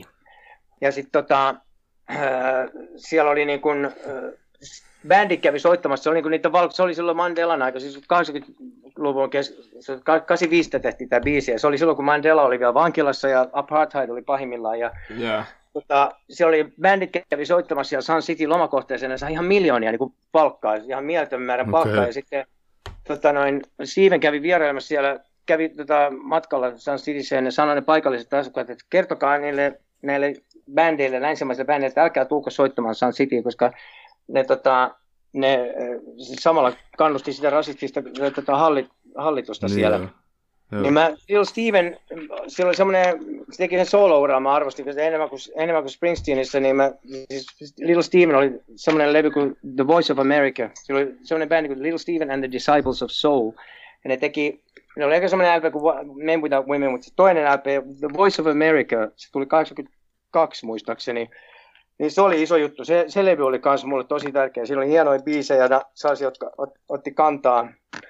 Ja tota, niissä oli sanoma ja sisältö, ja se oli, niin kuin, meni sydämeen. Se oli sydämestä ja se niin kuin liikutti, liikutti tota, noin ihmisiä sillä, että mulle tuli niin kuin, tippalinssi niistä teksteistä, niistä tarinoista, ja puhui niin kuin, tämä näistä The Disappeared Ones, niin kuin se Argentiinassa, silloin kun oli se sotilasjunta ja sieltä niin kuin, hävitettiin niitä ihmisiä, Lost the Desaparecidos, semmoinen biisi. Where have you gone, the Desaparecidos? I hope that someone remembers your name. Se oli niin kuin, tosi tärkeä niin levy mulle ja Steven tuli sitten Lontooseen uh, tuottamaan mun ystäväni Steve Baders, se Dead Boys ja Lost of New Church laulaja, jonka, luonne, jonka luokse mä muutin, silloin kun hän oli hajos, niin mä, mä muutettiin kimppaan.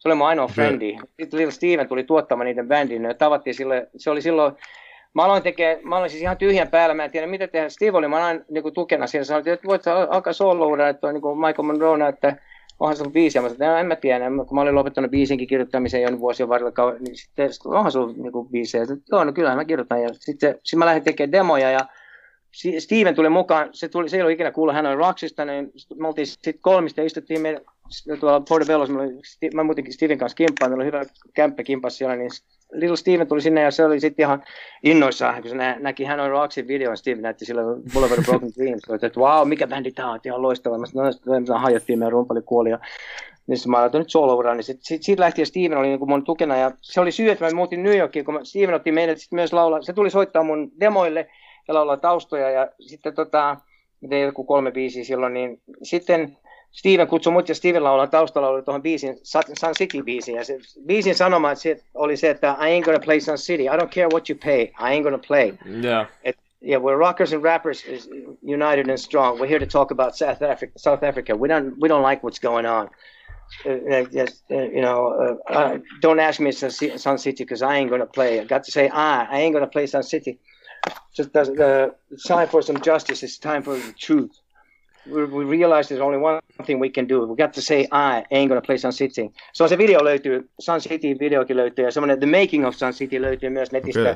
Siinä oli siis Run DMC, jos puhutaan räppäreistä, niin Run DMC oli mukana Melly Mel Duke Booty, African Bambaato, Curtis Blow, uh, tässä oli David Ruffin, Pat, Pat Benatar, sanotaan niitä nimiä, Africa Bambaato, Steve Bader, Pat Benatar, Ruben Blades, Curtis Blow, Bono, Siinä oli Jackson Brown, Clarence Clemens, siis Springsteenin saxophonist, Bruce Springsteen, Jimmy Clifton, reggae George Clinton, Funkadelic, Miles Davis, legendaarinen trumpetista, se trumpetti, siellä biisi Bob Dylan, siinä oli The Fat Boys, siis reggae-tyyppi, Bob Geldof, oli Daryl Hall, uh, Herbie Hancock, Nona Hendrix, uh, uh, uh, Darlene Love, Grandmaster Melly Mel, Siinä oli Bonnie Ray, Joy Ramone, Lou Reed, Keith Richards, Ronnie Wood, uh, Bruce Springsteen, Ringo Starr, Ringo Starrin poika, Stack Starkey.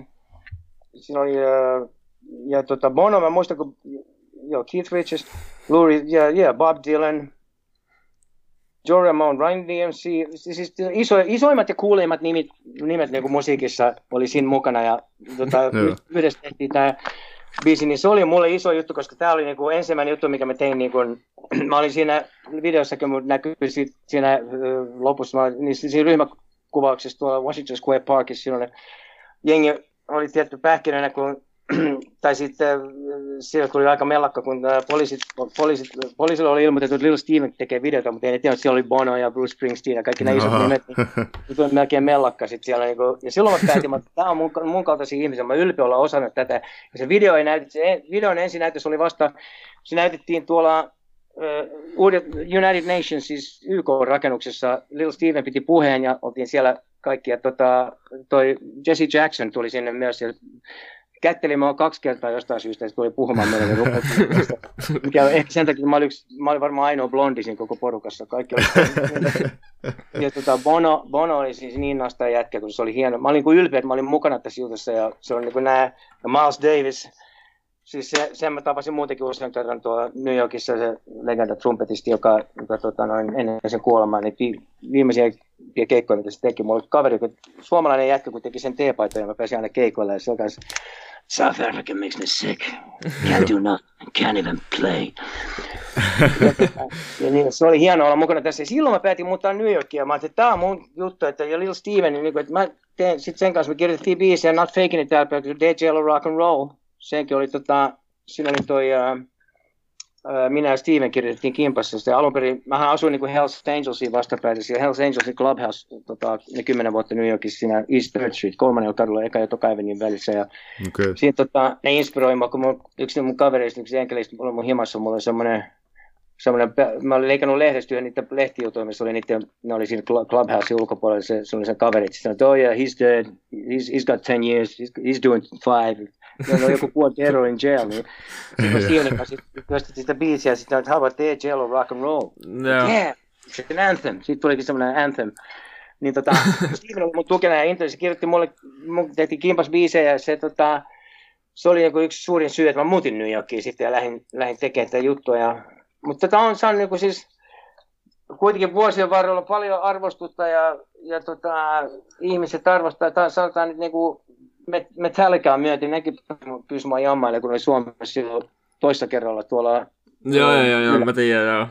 Ja sitten nämä Foo Fighters ja Alice Cooper tietysti aina. Ja sit, no Hollywood Vampires nyt on Kaisoniemessä, niin mä, mä tota, silloin niitä kitaristi touhutti kauheasti, että mä tulisin vetää Ace Spades ja harppua toisessa biisissä, mutta sitten niitä managerit sanoi, että tällä rundilla ei ollut vieraita, mutta sitten keikan lopuksi niin Johnny Depp tuli se se, mä olisin lavan sivusta, se huomasi mut yhtäkkiä, että hei man, I've been following you for years, se on seurannut mun uraa vuosikausia, että, että, että fanittaa, fanittaa ja tota, sanoi, että, että sitten Alice tuli sen takaisin, että where is he, come on.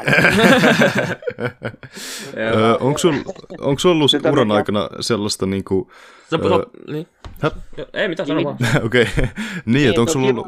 Ihmiset arvostaa ympäri, suuri arvostus ja kunnioitus on, ja just, se on just sen takia, että mä oon pitänyt niin kuin, sen, siitä kiinni niistä periaatteista. Tämä on ollut uskollinen omalle tyylille, enkä, enkä ole myynyt sielua, enkä tehnyt itsestäni pellejä. Että, että se, on, se merkitsee mulle paljon, että on tosi uskomattoman suurimman jammailu. Aerosmith pyysi Steven Tyler pyysi soittaa saksofoni yhdessä biisissä, ja silloin 91 Les Paul, tämä legenda kitaristi, joka keksi multitrack recording, niin oli, ne teki sen 75-vuotis synttärillä tuolla New Yorkissa Hard Rock Cafeissa, Aerosmith soitti sen puolen tunnin setiä, Steven Tyler sai mun numero yhden soundjätkät, joka oli ollut aikanaan niiden soundimies, niin se soitti mulle ja pyysi mut soittaa foniin yhteen biisiin ja mulla, se, sekin mulla on videolla olemassa.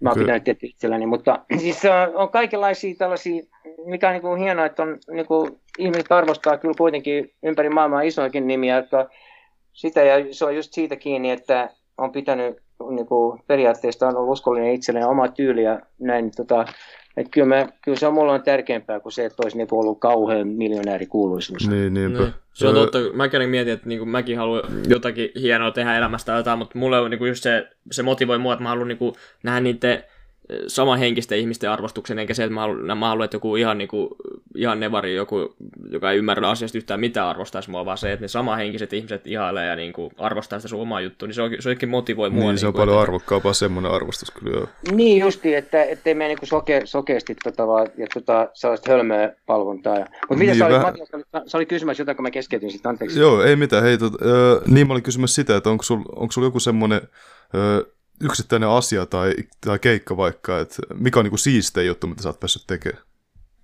Niin, niin, ai joo, se, niin, tosiaan, joo, että usein kysytään, että mikä on siistein keikka, että onhan tehty, no kasi silloin Not Faking It rundilla, tai kun Not Faking It julkaistiin, niin Japanissa oli aika hauska semmoinen tilaisuus, kun oli toi Tokyo Dome, tämä oli 89 uutena vuotena, 89 muuttui vuoteen 90, niin Tokyo Dome tämä tota, siis Tokion, Tokiossa tämmöinen 80 000 ihmistä, semmoinen stadikka, niin iso sisäpi, sisätila, semmoinen dome, niin siellä oli tämmöinen keikka, missä oli, oli japanilainen bändi Loudness, sitten oli Michael Monroe, sitten seuraava esiintyjänä oli, oli Don Henley, The Eaglesin Don Henley, jos tiedätte, ja Brian Adams, Huey Lewis, että tämä kokoelma tehtiin sitten nämä kaksi iltaa Tokyo Domissa. Siellä, oli, siellä kuvattiin tämä mun video Man with no Eyes, mikä kertoo oh, diktaattorista, semmoinen, jotain kiinnostaa. Se oli Not Taking ja se video, video kuvattiin siinä ja siinä oli aika heavy statement myös. Siinä oli, siinä oli sellaista matskua, missä niinku MTV hän sensuroi silloin Jenkeissä sitä videota, kun siinä oli, ne ei saanut oh, näyttää.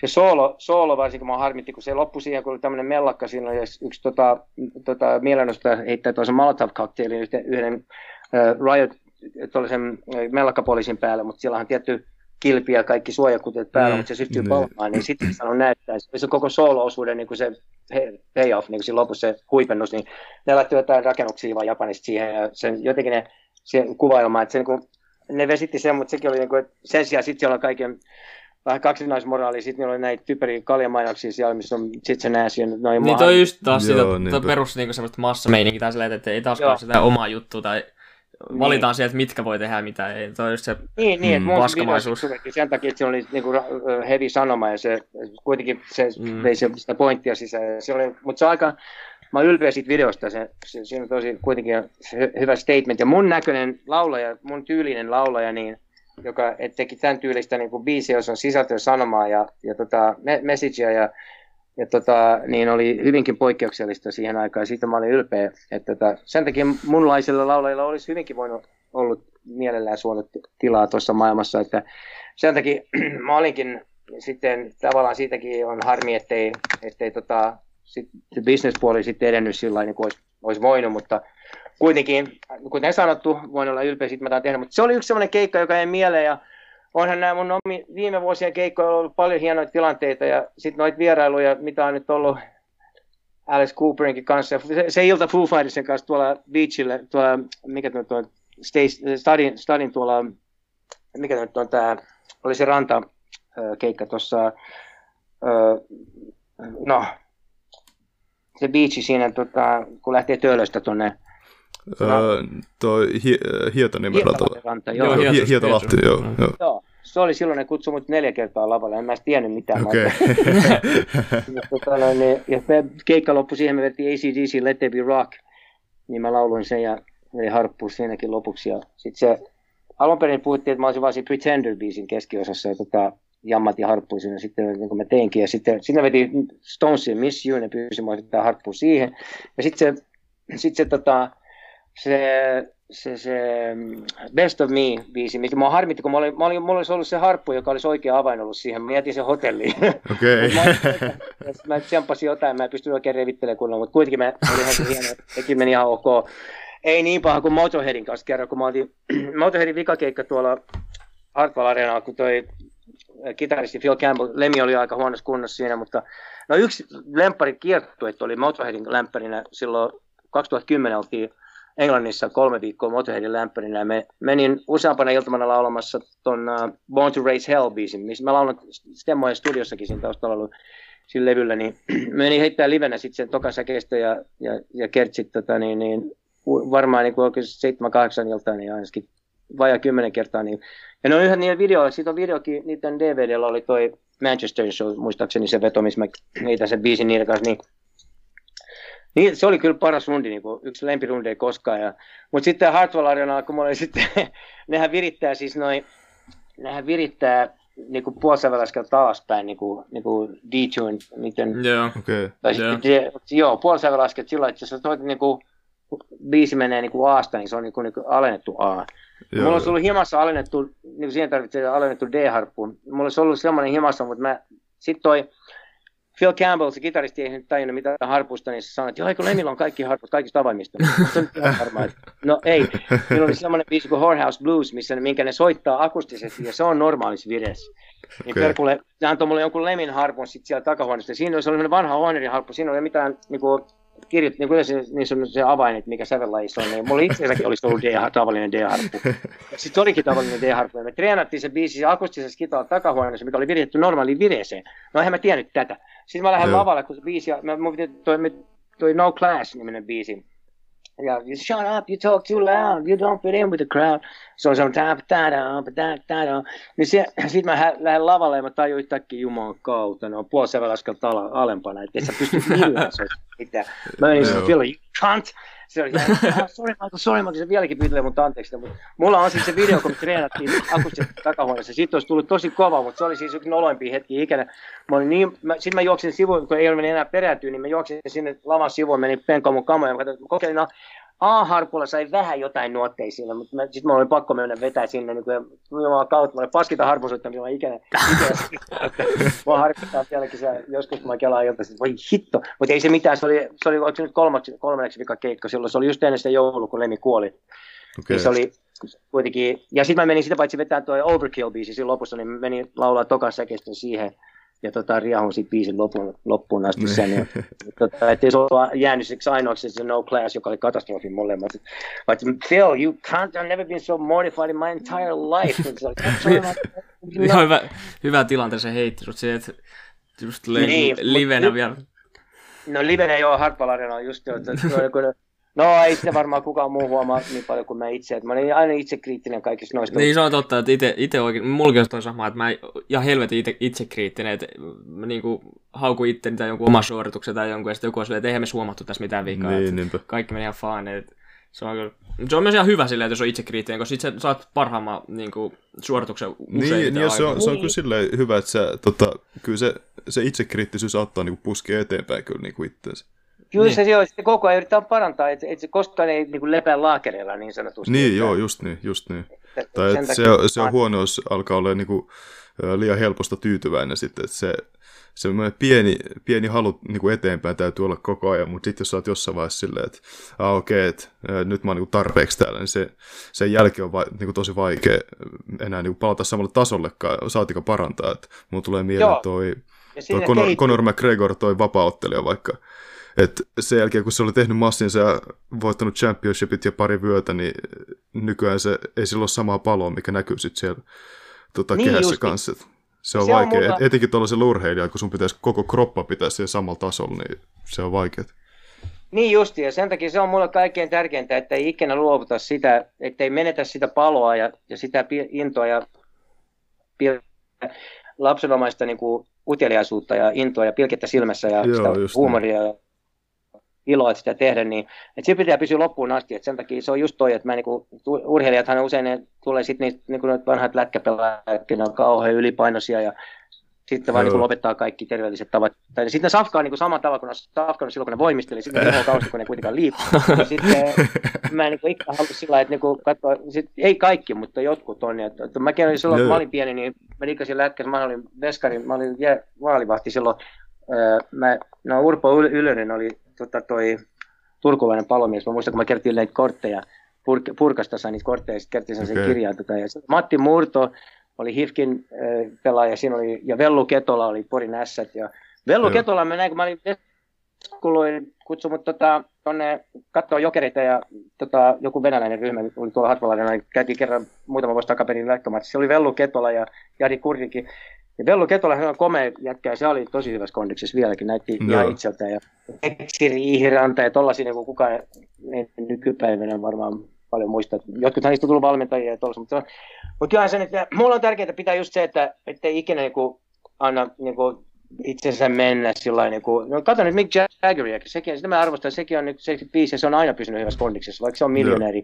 No. No. Silti niin kuin, pitänyt aina itsessään kunnossa ja se ei ole koskaan antanut mennä itsensä niin kuin, sillä että mä en ikinä tulisi, mulle, mulle niin kuin, se on tärkeää, että pitää itsestään niskasta kiinni ja pysyy, se itse kuri pitää pitää, joo, siitä se, joo. Ja, joo, aina, aina, niin, aina pitää löytää joku semmoinen, vähän niin kuin seuraava targetti tai semmoinen, että et niin Joo, ei, ei, ei, ty, ei tyytyisi niin kuin liikaa siihen hetkeen, mikä on... Niin, ettei tuudittaudu sellaiseen. Niin, ja sitten että niin kuin lavalle, ei se aina, se on se ammattilaisen ja amatöörin ero, että aina se työstä pitää repiä se fiilis jostain, että se on pakko, että teen joka päivä voi olla niin kuin hyvä fiilis, että jee, nyt on niin tosi kiva, että se pitää vaan repiä jostain se, se energia siihen ja pitää vaan niin työstää, jos, jos ei muuten niin, että, että vedät sitten aina niin parhaan mahdollisen keikan nyt aina täysillä, niin kuin, että vaikka, vaikka olisi 2000 ihmistä tai 200 ihmistä tai 20 ihmistä tai 20 000, niin aina täysillä vedetään se yeah. keikka. Ja, että kyllä se sillä ja ei se pelaa joka pelkää. Että, kun mä, niin kuin mä sanoin, että New Yorkissa mä olin alusta niin kuin, ihan alusta, mä olin sielläkin aluksi kodittomana, mä hengasin siellä klubeissa ja kävelin kadulla ja sitten mä, sit mä sain tota, vähitellen kämpänkin, mutta tota, mä aloitin ihan pohjalta uudestaan ja ja, tota noin, niin, ja sitten sillä tiellä menin, niin, ja kuitenkin niin tässä sitä ollaan ja vielä mm. hengissä ja teen useampia arvosteluja. Siis 2011 mä ensin, kun mä oltiin, meillä oli välillä tuossa uudelleen, uudelleen syntyneen Hanoi Rocks oli silloin 2000-luvulla, mikä ei ollut mikään reunion, vaan se oli rebirth. Että se, me tutustuttiin uudella tavalla uusista ja tehtiin joku kolme hyvää levyä ja tehtiin uutta matskua. Ja se Joo. oli siellä että, että se ei ollut mikään semmoinen, että pantiin bändi kasaan jotain yhtä pari rundia varten ja rahastettiin sillä ja sitä nyt ei niin olla ja niin, niin. Et me, tuli, niin me, me tutustuttiin uudelleen ja tehtiin, niin kuin, luotiin jotain uutta ja sen takia se tapahtui. Sitten tuli sellaisen pisteeseen, että se ei ollut enää kivaa ja sitten ei ollut järkeä jatkaa ja sitten mä lähdin kuin solo uudestaan silloin 2010 ja 2011 mun eka LP tämän mun nykyisen bändin kanssa oli Sensory Overdrive. Sehän valittiin Englannissa Classic Rock-lehden äh, lukijat äänesti sen vuoden albumiksi silloin ja sai kaiken maailman palkinnot kaikki, kaiken maailman tota, arvostusta tuli sitten ja ja lähti tota, homma toimimaan taas uudella tavalla. Ja kaikki nämä levyt, mitä mä oon tehnyt, nämä, siitä lähtien nämä viimeisemmät neljä, niin viimeisen oli tämä One Man Gang, joka tuli vuosi, vähän yli vuosi sitten, niin julkaistiin, mm. niin, mikä nyt pysähtyi sitten koronan takia tämä rundaus. Et meillä olisi ollut isot keikatkin. Sitäkin on sanottu, että se on paras LP koskaan, että koko ajan vaan paranee. Että miten Michael... Mä katsoin sun Instagramista, että eikö teillä nyt, teillä oli joku keikkahomma, jotain sä sanoit siellä Instagramissa, oliko teillä joku juttu? Meillä oli siis, siis nyt nyt oli tulossa vai mitä? Niin, eikö teillä ollut tulossa joku juttu? No me ollaan tehty nyt siis, siis ensinnäkin koronan takia meiltä peruntu, meillä oli siis viime vuoden toukokuussa piti olla Guns N' Rosesin lämpäys tuolla Lontoossa ja Münchenissä ja Portugalissa ja Maltassa. Nyt se, ne siirtyi, siirtyi sillä että meillä olisi kaksi keikkaa ollut, nyt ollut Lontoossa niiden lämpärinä, siis no. iso arena Lontoossa nyt kesäkuun 18 ja 19 päivä, mutta se voi olla, että nekin siirtyy, nyt ei tiedä, nyt kun se se Brexit ja tämmöinen. No, no niin, tietenkin. Niin, että mulla on nyt hyvä englantilainen manageri ja hyvä englantilainen tota, buukkauslafka UTA, jotka buukkaa myös Guns N' Rosesia. Ja ne, ne, kun meillä oli iso kesä Saksassa ja kun mä en ole niin paljon, siis mun maine, mä oon aina ollut niin tämmöinen best kept secret in rock and roll, että mä, niin kuin, mä ei ole, niin kuin maailmalla on, mä olen aika harvinaisuus, mutta kuitenkin arvostusta on paljon, mutta se mun maine ei ole koskaan vielä heijastunut niin kuin kaupalliseen menestykseen sillä lailla, että tota, ja niin kuin sanottu, se arvostus on niin kuin, et siinä mielessä niin nyt olisi ollut just viime kesällä olisi ollut semmoinen, että olisi alkanut avautua tuonne ulkomaille jutut paremmin. Et Japanissa on aina ja Englannissa tietysti ollut ja Jenkeissäkin on, on niin following semmoinen perus äh, kult, kultti niin kuin, äh, yeah. seura. Kaikissa maissa on niin kuin faneja ja tollain, mutta äh, sitä mä toivon, että pystyisin levittämään mainetta enemmän tämän bändin kanssa varsinkin, niin tota, pääsisi vähän isommille rundeille, joku isompien bändien kanssa, jotka on, kuitenkin on kuuleja ja sellaisia, jotka arvostaa meikäläistäkin, niin, niin, tota, niin se on usein kaatunut siihen, että ei ollut kunnon manageria, eikä ollut sitten, kun ne katsoo myyntilukuja ja tollaisia, että no joo, no ei otetaan mieluummin tämä bändi, kun ne myy enemmän lippuja. Niin, tot, no. hmm. Tuo on, taas se, tuo on taas se nykymusiikin ongelma, tai se vähän niin, niin kuin, että se niin. kaupallisuus ja kaikki toi, että niin, rock and roll ei enää niin paljon muotia. Se, se niin on nämä bändit, panee tuolla Jenkissäkin nämä vanhemmat bändit, niin tekee niin kuin, pakettikiertueita, nekin joutuu, ei niilläkään ole helppoa, kun siellä on mm. hip-hopia ja, ja country, niin. country, country musiikkia ja hip-hop niin kuin jyllää kaikkein isoimpaa. Ei, ei niilläkään ole helppoa siellä, niin toi, se on sitten niin kuin, mutta meidän niin kesällä me tehtiin nyt, kun mun oma bändi asuu toinen kitaristi Torontossa ja toinen New Yorkissa ja rumpali asuu Tukholmassa, niin hän päässyt tänne karanteenin takia, niin ei, kannata, ei ole mitään järkeä tuoda tänne. Niin me, ja keikat kun peruuntui niin, ja siirtyi, niin me, me tehty nyt minä ja Sami Affa. Sami Affa sen asuu nykyään, se muutti Majokalta äh, Suomeen Helsinkiin niin, niin kuin, yeah. ää, sitten pysyvästi. Niin Sami Affa ja Kostelo Hautamäki tota, joka oli siis Poperan kitaristi, joka oli aikanaan siinä uudelleen syntyneessä Hanoissakin jonkin aikaa, niin oli hyvä frendi, niin me tehtiin triokeikkoja kolmisteet tässä kesä, kesällä, ja tota, mä soitan akustista, Sami saa sähköbasso ja Kostola sähkös kittaa, ja siis Kostolan kiireiden takia me otettiin nyt sen sijaan Linde, Himin kitaristi Linde tähän trio-juttuun mukaan, ja mä olen niitä keikkoja nyt tehty, mutta ne, nekin piti nyt olla joulukuussa, ne siirrettiin, ja nyt mä olisin niin näyttää siltä, että me päästäisiin tuonne, meillä on Tampereella nyt 12-13 päivä tarkoitus olla sellainen G-Live Lab, juttuja, yeah. ja se kolmas päivä pitäisi kai striimata keikka, se on niinku, nyt siis 12.13. päivä tätä kuuta ja ensi Se oli se just se juttu, mistä mä kai mun mielestä, se oli se, minkä mä näin Instagramissa. On, että tällä, sekin se jää nähtäväksi, tällä, näillä näkymillä ne tull, olisi tapahtumassa, toivon todellakin hartaasti, että ne toteutuu. Ja sitten kesä, kesällä, kesällä meillä on festareita puukattu mun omalle bändille sillä ja mä aletaan tekemään nyt uutta levyäkin, kun toi One Man Gang-levy niin rundaaminen, tai levy on nyt jo yli vuoden vanha, niin pitää tästä uutta levyäkin alkaa tekemään ja niin tota, kun me saadaan kundit vaan samaan paikkaan, että niin kuin, että jos nämä rokotushommat alkaa toimii Suomessa paremmin kuin ulkomailla, niin olen ulkomaillakin sitten nämä keikat vielä on niin kuin olemassa, mutta no. mä pelkään pahoin, että ne, niillekin voi käydä huonosti, niin, tota, niin en tiedä sitten, mutta se saa nähdä, mutta joo, tällä hetkellä tehdään nyt helmi- ja maaliskuussa näitä näit, tota, näit triokeikkoja vielä, sit Sami ja minä ja Linde Lindström, Himin entinen kitaristi. Joo. Tällaista. Onko te, onko mun pakko kysyä vielä, että, tota, että Öö, sä just sanoit että alat, alatte tekemään uutta levyä ja näin, niin onko, onko sulla ikinä uran aikana ollut semmoista fiilistä, että äh, nyt on pakko saada uutta musiikkia, että niinku porukka, porukka pysyy mukana, vai onko sä vaan tehnyt musiikkia, tai niinku, että se musiikki on tullut itsessään, että sulla ei ikinä ollut semmoista stressiä tai painetta, että on, nyt on pakko tuottaa lisää? Joo, ei mun sellaista ole koskaan yleensä. Mä teen niin levykin sillä periaatteella, että sitten kun se on valmis, se on valmis. Että tietenkin, totta kai pitää ottaa itsensä niskasta kiinni ja sillä puskea sitä eteenpäin ja ettei niin rupea vaan odottaa jo, vaikka sitä ei vaan voi pakottaa sitä luovaa prosessia, että joskus mm, niin kuin, joo, joo, joku, joku biisikin, jossa niin kuin, sulla on joku idis, joskus täytyy sit, niin kuin, antaa sen olla, kunnes se sitten menee, sit sulla joku, no jos sulla on hyvä biisin nimi ja kertsi, niin sitten hyvinkin rakentuu sen ympärille, mutta meillä on tässä bändissäkin niin hyviä kirjoittajia tässä, niin että mä oon niin kuin, se on Michael Monroe, niin se on niin mun solo-bändi, niin siinä on kuitenkin kaikki, mä, mä diggaan tästä bänditilanteesta, niin mä oon tehnyt reilun diilin kaikille, että kaikki on niin mukana tuolla to, niin bändinä tässä, ja tosi hyviä kirjoittajia, noi, äh, kitaristit varsinkin, Rich Jones varsinkin ja Steve Conte, me, me tehdään kimpassa ja kaikkien ideat on tervetulleita ja sitten valitaan parhaat biisit riippumatta siitä, kuka on kirjoittanut mitä, valitaan LPlle, niin meillä on aika paljon luovaa energiaa tässä bändin sisällä, että ei ole pelko, pelkoa siitä, että niinku ei olisi niinku tarpeeksi biisejä, mutta mut, tota no, niin ei ole sellaista ainetta ollut kyllä, että nyt yeah. pitää keksiä, että ei se voi sitten levy on tarpeeksi hyvä, niin mä en, mä en koskaan halua ainakaan päästä ulos mitään mikä ei olisi niin kuin tarpeeksi tasokasta, koska sen, sä elät näiden levyjen kanssa lopun ikään ja se on se, se perintö, mikä sä jätät maailmalle, niin niitä Totta. ei voi ja, hutikoida eikä juosten kusta. Ja, sillä että, ja inspiraatio tulee kaikesta, mitä katsoo ja mitä näkee ja elämästä yleensäkin. Ja tässä on niin kuin paljon, paljon kaikkea sanottavaa. Tuosta, no, suosittelen, että jos jengi kiinnostaa, tsekatkaa One Man Gang, tämä viimeisin LP, niin siinä on, siinä on paljon, paljon sanomaa ja hyvä, hyvä rockia, hyvä, hyvä rockia parhaalla mahdollisella tavalla eh, esitettynä. No kaikki nämä ja edeltävä LP myös Blackout Stage ja sitä edeltävä Horns and Halos ja Sensory Overdrive, joka oli myös voitti sen uh, Classic Rock-lehden vuoden Joo. albumia. Olihan se silloin Emma Gallassakin. Siinäköhän nähti, siinäköhän nähti toi kansikuva. Eikö Joo, se on mun, silmä? Se on silmä lisäku, se lähikuva mun silmästä. Joo. Siinä. Joo, se on extreme close-up. Joo, se on kova levy. Siitä mä, mä oon kaikista näitä levyistä Se on yksi mun suosikkeja ehdottomasti. Ja sitten tämä uusin tietysti on hieno. Tämä uusin on hieno kokonaisuus. Ja sillain.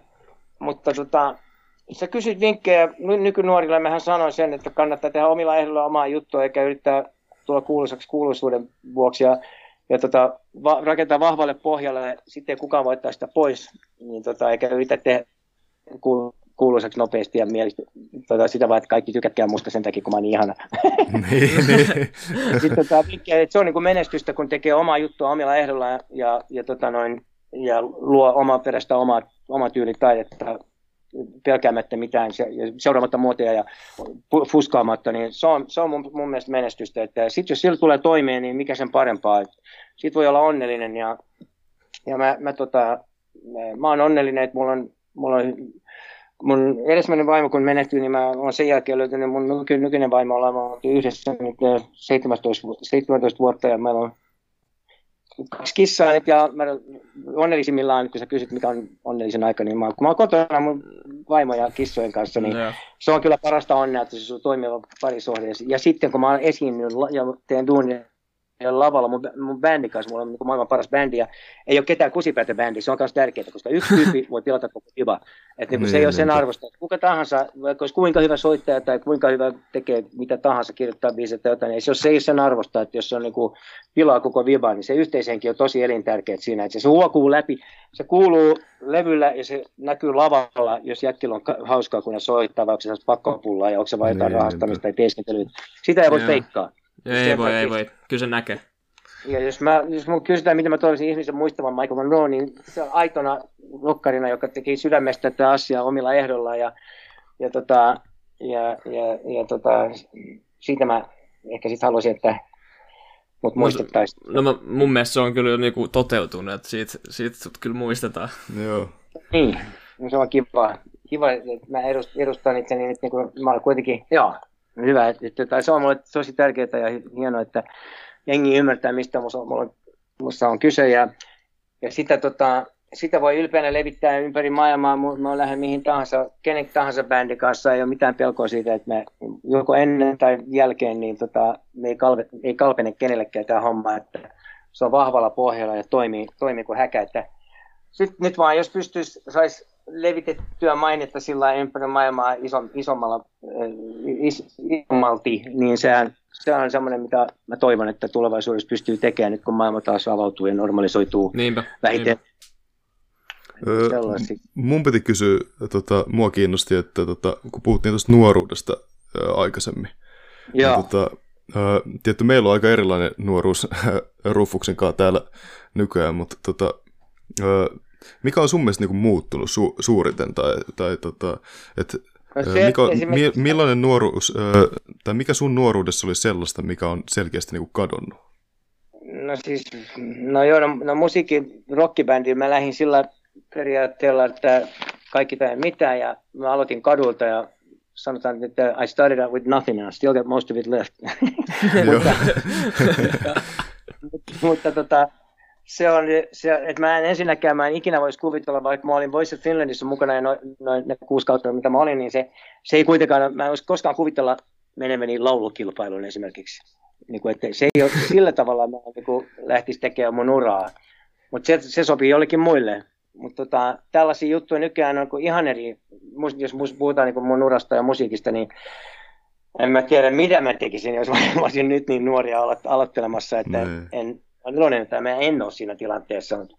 Mä uskon, että on tässä tosi paljon erilaista musiikkia, ei paljon kuunnella enää sillä korvalla kuin ennen, ja sitä tehdään eri tavalla. Et ennen oli jännää luoda kaikki omaa, ja studiossakin mikittää kaikki instrumentteja ja rumpuja eri tavalla, ja ka- katsoa soundeja, mitä, me nykyäänkin tehdään, kun me äänitetään sillä lailla, että tehdään oma soundi, niin nykyään painetaan nappia vai se kaastaisi konemaista. Niin, Niin, mä sanon, että se on paljon sellaista niin kuin onttoa, kolinaa ja helinää ja, ja paljon puhetta eikä mitään sanottavaa. Niin kuin, No mutta mitäs sitten sit niinku, tota, mitä sit niinku, tota, musiikin ulkopuolella taas niinku, siis mun Öö, mielestä myös- elämä.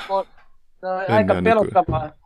Aika pelottavaa sillä että musta niinku, kyllä siis sy- sydäntä löytyy ja ei, ei mä nyt sano, että kaikki on niinku pielessä, että onhan tässä, mä katselen ihmisiä, jotka osa- te osaatte tekniikkaa ja tietokonetta ja kaikki tällaisia käyttää ja näitä ja sitten yleensäkin, mutta siis on se aika pelottavaa aikaa sillä kun ajattelee, että niin kuin Obama, niin kuin Jenkit, Jenkithän me jyllää aika paljon tätä niin kuin koko maailmaa sillä lailla, että niitä aina katsotaan, niin silloin kun niillä tuli musta presidentti, se on ihan mieletöntä. Mä olin, että Siis Jesse Jackson olisi, olisi voinut olla aikanaan presidentti, mutta se ei halunnut, kun sä että se salamurhataan. Mutta Obama Joo. pääsi, se oli hienoa, että se oli presidenttinä. Ja nyt tuli niin suuri takapakki tuon Trumpin takia, että, että niin kuin pelottavaa, että tuommoinen ihminen, kun aikanaan päivitettiin, että miten joku Hitler pääsi val- valtaan ja sai niin, niin, niin, niin, niin dorkista syistä niin kuin massamurhasi ihmisiä, niin, niin, tai joku Stalin, mutta kun ajattelin, miten, miten hullut toi oli, ja täyttä valettelua koko ajan, kusetusta, ja miten yllyttää ihmisiä niin kuin, tuollaiseen niin kuin mellakkaan, tap- ja ihmisiä kuolee, ja se, se ei välitä paskaakaan ihmis, ihmishengestä, niin tuommoinen ihminen pääsi niin kuin presidentiksi, niin se on pelottavaa. joo, Niin sinänsä on aika, elämä aika villejä aikoja. Ja sitten luulisin, että niin kuin, kun aina toivoisi, että niin kuin ihmiskunta oppisi virheistä ja sun maailman johtajat niin haluaisivat pelastaa maailmaa, auttaa, niin kuin keksi, keksittäisiin niin kuin lääke, lääkkeitä ja lääketiedettä edistettäisiin niin, että kaiken maailman kulkutaudit ja tällaiset, niin kuin, niin kuin tämä koronakin, niin että sellaista ei pääsisi tapahtumaan ja sitten oltaisiin niin ainakin edistetty niin, että pystyttäisiin nutistamaan tämmöinen virus, niin ei. Nyt no, raha ja ahneus tekee sen, että jengi, ne yrittää vaan hyötyä siitä niin kuin ihmisten sairaudesta. Että se on ihan dork, se on kuin jostain utopia, jostain dystopia, niin kuin dystopia kauhuelokuvasta, niin kuin, että hyödyt, hyödytetään ihmisten kärsimyksen. Mä, mä uskon, että jotain niin kuin syöpälääkkeitäkin olisi paljon parempia, on keksitty jo, mutta niitä ei vaan päästetä ihmisillä, kun ne haluaa rahastaa niillä No ihmisillä. toi, toi on just sama juttu, mitä me puhuttiin, ollaan puhuttu, että jos koko jakso siitä, että, että musiikissa pitää olla aitoa, niin, tos, toi, niin kuin se, musi, se heijastuu musiikkiin tämä nykymaailma, että kaikki tehdään rahasta ja kaikki tehdään niin kuin vaan itsensä vuoksi ja niin kuin, Niin, ja ja se, se, Joo. ja, ei ole aitoa välitystä mistään. Joo, ja oikeastaan. mun mielestä semmoinen, Kesken- niinku, mitä omien porukoiden kanssa, äh, niinku niiden nuoruudesta on puhunut, niin sieltä välittyy semmoinen niinku, yhteisöllisyys ja semmoinen, niinku, äh, ei ehkä tavoitteellisuus, mutta semmoinen niinku, äh, tarkoitus. Niinku. Inhimillisyys. Joo, just semmoinen inhimillisyys ja tarkoitus, niin mun mielestä Joo. sitä on nykyään Voi paljon vaikeampi löytää. rakkaus. niin justiin, kun on perusjuttuja sellaisia, että välitetään, pidetään yhtä ja ollaan niin kuin kaikki ollaan kuitenkin tässä samassa veneessä. Jos toisella on enemmän, niin mä oon aina iloinen toisten menestyksessä. Jos kaikki, menee, kaikki on iloisia, niin mä oon iloinen. Että mä aina haluan auttaa ihmisiä, olla niin kuin kaikki autetaan toinen toistamme ja, ja tota, sitten jos joku kärsii, niin se mua, mäkin kärsin siitä, että, että jos kaikilla on hyvin, mitä enemmän ihmisillä voi, ihmiset voi hyviä, niin on kivasti asiat, niin sitä iloisempi mäkin on. Ja sitä toivoisi, se olisi kaikille, kaikille ihmisille sitä, niin sitten kun on nälähätä ja kärsimystä, ja, ja tota, jos mä olisin joku, jollain, joku biljonääri, jolla on niin satoja biljoonia, niin juman kautta sillä määrällä rahaa sä voisit jo muuttaa maailmaa. Niin miksi, eikö niitä niin yhtään kiinnostaa niin edes vähän se niin nähdä, minkälaista se olisi? Et tota, koska kaikilla maailman ihmisillä olisi tarpeeksi ruokaa ja, ja tota, ei tarvitse olla sellaista kärsimystä, jos nämä itsekään ökyrikkaat ihmiset vaan tekisivät jotain muitakin niin se on niin kuin käsittämätöntä mulle, mun ajatustapaan, se ei vaan niin kuin sovellu. Ja silloin oli elämä, oli nuorempana, oli siis meidän aikaan, niin oli se inhimillisempää ja sillä järkevämpää ja jotenkin, nyt on kauhean paljon niin kuin kylmemmäksi on musta mennyt meininki joo, nyt. Joo. Että sillä että ei välitetä toisista, kauhean itsekkäitä ja välinpitämättömiä niin kuin sellaisista niin kuin toinen toisista ja ihan hirveitä kauheuksia tapahtuu. Ja sitten, sitten tämmöinen väkivalta. Sitten, niin, täytyy nyt sanoa niin kuin, nuoruuden, sitä, sen siis tietysti mä olen eläinrakasta, rakasta eläimiä. Ja, by the way, by the way, Rufus, mun kissat voivat hyvin. Äh, kiitos kysymästä. Hyvä, hyvä, hyvä. Elämän tärkeimpiä asioita on se, kun eläimet on niin viattomia, ne on niin, niin niin tota, mä teen kaikkeni, mitä mä voin auttaa, auttaa eläimiä. Kaikkia eläimiä ja varsinkin, varsinkin tota, kissoja ja siilejä ja, ja koiria myös, ja kaikkia, kaikki eläimet saisi mm. niinku olla, kun on niinku, ihmiset, niin kuin, no Rich Jones, mun kitaristi, sen, sen profiilissa, sen tota, Instagram tai missä se lukeekaan sen profiilissa lukee, animal lover, people hater. Joo. se on toi on sama, to, sopii meitsille. Joo, mutta tota, mun mielestä tämmöinen message olisi hyvä niin kuin nuorisolle, että niin kuin, rakkauden pitää voittaa vihaa. Se on uskomatonta, järkyttävää ja huolestuttavaa mulle, miten kauheasti nykyään on väkivaltaa ja julmuutta, ja varsinkin vielä nuorison keskuudessa. Et siis miten paljon ihmiset ikään kuin, niin kuin, ihan kuin paholaisen vallassa, että niin kuin ei välitä yhtään, että jengi niin kuin, tapetaan tuolla kadulla. Kaikki väkivalta, siis henkinen ja fyysinen, pitää loppua nyt. Että annetaan toinen toistemme elää rauhassa. Että niin kuin, jokainen päivä on kullan arvoinen, eikä kenelläkään ei ole oikeutta riistää sitä toiselta. Esimerkiksi tämmöinen koulukiusaus, joku joutuu pelkäämään, että kun menee kouluun joka päivä, että hakataan tai kiusataan, niin se on ihan niin kuin, se on rikollista, että ei tuollaista saa tehdä toiselle, että Kohdelkaa kaikki toinen toisenne rakkaudella ja kunnituksella ja kuten haluaisitte itseänne kohdeltavan. Se on ihan Niinpä. perusjuttu yksinkertaista. Että meidän on kaikkien parasta yht, niin kuin pitää yhteen tässä ja puhata yhteen hiileen, koska ainoastaan yhdessä me voidaan niin kuin selättää ja nutistaa tämä viheliäinen virus esimerkiksi.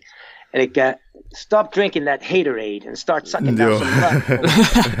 start sucking down love potions. Help, help fight the blues.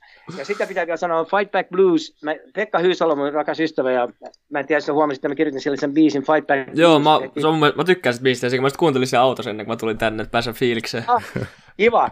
Niin sitä pitää sanoa, että toivottavasti kaikki radioasemat soittavat sitä biisiä, ja kaikki tulot menevät Pekan Fight Back rylle. Ja siinä on myös semmoinen äh, inspiraatio, että niin positiivinen ja kiva ihminen, joka just sen, sen koko tarinaa on niin, niin inspiroiva ja se, se ei koskaan valita mistään, on aina vaan niin kuin katsoo sitä valoisaa puolta asioista, niin se, se on, se, seurassa on myös kiva, kun se ei, se ei koskaan sano mitään pahaa kenestäkään. Sitten tulee, niin sit tulee itsellekin hyvä fiilis. Että jos niin haukkuu jotain, niin sitten tulee itsellekin vähän nuija fiilis. Että mieluummin keskittyy siihen positiiviseen ja yrittää muistaa ja vaikka paljon asioita mullakin on niin yksi sitä kadutsa mitään, niin no, mitä järkeä katua, mutta siis totta kai mä tekisin satoja asioita eri tavalla ja paremmin, jos mä tietäisin nyt, me, tietäisin, olisin tietänyt silloin, jos mä olisin tietänyt silloin, mitä mä tiedän nyt, niin totta kai se tekisi taas syöt paremmin. Totta kai, niin, Mut, mutta sitä on turha ajatella, koska se niin kuin vaan ahdistaa ainakin.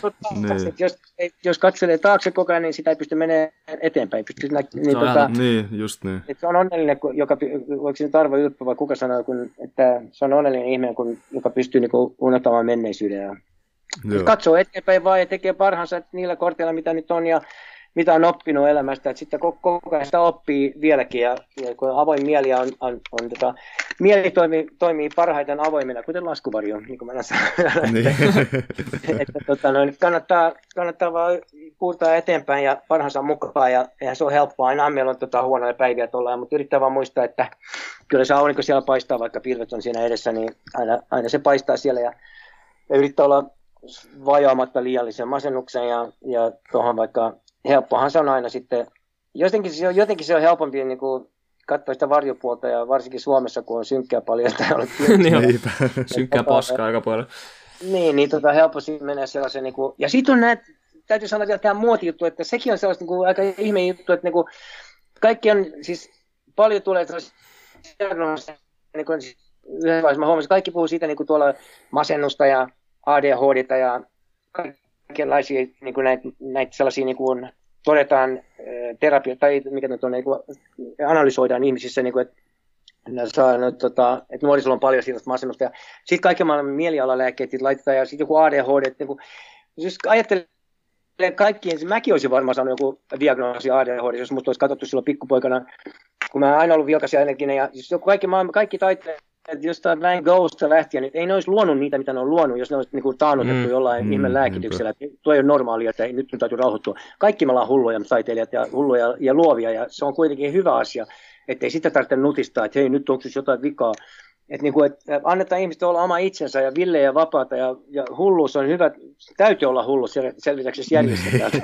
se mutta oli, pikkupoikana mä olin silloin kansakoulussa, niin mitä se oli, seitsemänvuotiaana, seitsemän, kuusi, seitsemän, kahdeksanvuotiaana, kun alkaa kansakoulu. Mulla oli mun ekalla ja tokan luokalla, mulla oli opettajana semmoinen opettaja, jonka nimi oli Leila Saarenpää, ja se oli, mä olin sitten niinku vähän erilainen, mä osasin jo lukea ennen kuin mä menin ennen kansakoulua, koska mun veljet oli jo, niin kuin, mä olin jo, niin kuin, mulle luettu satuja, mä olin oppinut jo, niin mä osasin jo aapisen, niin ne, ne, mä muistan vielä, kun mut heitettiin aina ulos, se opettaja heitti mut ulos, sanoi, että se oli huono päivä, se oli Fagerholm ulos, ja mä olin sitten käytävässä muista, kun ne opetteli S-kirjan, että siis, siis isä saha sihisee, mä sanoin, äh, mä osaan jo noin. Sitten, sitten rupesin opettajalle tekee takaisin näitä kämmejä, sitten mä sanoin jotain niin kuin, näitä jekkuja, että no meillä oli semmoinen esimerkiksi, jokaisen piti vuorotellen tehdä tuommoinen aamurukous ja mulla oli sitten pihan kundien kanssa, oltiin, meillä oli sellainen vitsi, että levolle laske luitani ja armelle, armelle sänky puitani, ettei sänky brakkaisi ja lattialla maka sitä johtajan puhutteluun. mä, mä, olin johtajan puhuttelussa ja johtaja sanoi, että haluatte niinku lomaa, että, niinku, että mä olin sitten sillä niin mä olin, mä olin ongelmalapsi, niin sitten mä tein, että kyllä mä tykkään käydä koulua, mä tykkään, mulla kaverit kaikki siellä, niin sitten tota, ne lähti mulle sellaisen lapsi, lapsipsykiatrille analysoitavaksi. Ja se okay. oli 69 ja mä olin tota ihan innoissaan noista kuulennoista, kun oli ensimmäiset ihmiset kuussa, Neil Armstrong, Edwin Aldrin ja Michael Collins. Mä tiesin kaikki niiden nimet ja kaikki yksityiskohtia. Niin sitten se, se psykiatri se näytti kaikenlaisia kuvia mulle, niin kuin, että mitäs mieltä tästä ja tosta. Ja mä, no mitä, mitä, mä näen tossa. Ja sanoin sitten siinä. Ja sitten jostain se tuli niinku puheeksi ne, ne Apollo-lennot. Ja, joo, 69 se oli niin Apollo raketti oli käynyt kuussa ihmiset, ihmiset ensimmäiset ihmiset kuussa. Mä tiesin kaikki niistä, niin oletko kiinnostunut kuunnella, kuulen noista? Mä, joo, joo, ja mä rupesin juurta jaksaa siellä selittää sille siitä. Sitten ne antoi sieltä, ilmoitettiin sitten koulua, ja, että, tota, hei, että tämä lapsi on ikäistään älykkäämpi, että lähettäkää se opettaja tänne, että silloin pääsee. niin toi, toi, okay. toi, on just se, mikä muun muassa nykyäänkin on se, että, että jos se vähänkin on niin kuin erottu joukosta, niin sitten heti aletaan, että jos erottuu huonolla tavalla, eikä se erottuu hyvällä tavalla. Mun mielestä se pitäisi ottaa niin, pois. Niin, että on jotain ja äitikin tietysti on kauhussa, oikein eikä minun lapsessani ole mitään vikaa, mutta sitten kävi niin, että se olikin, se opettaja soitti mun koti, se opettaja soitti mun kotiin vielä sanoi, sanoi että täällä on pikkumakin opettaja, ja minä tykkään sitä niin paljon. Se, se mun isoäiti asui meidän kanssa, mun isä luuli, että se on mun äiti, niin se, se tuota vastasi puhelimeen, niin se yritti mielinkielin ja sanoi, että eikä häntä vaan siirretä toiselle luokalle, kun minä niin tykkään hänestä. No, niin, Kato, se olisi nähty huonolta sen uralla, jos olisi niin, tieto, niin, että niin. Oppilaat sen luokalta sen takia, että se on hullu, eikä minä. Niin, niin. mä sanoin sitten, että kun se jättää mut rauhaan, niin mä voin pysyä sen luokalta.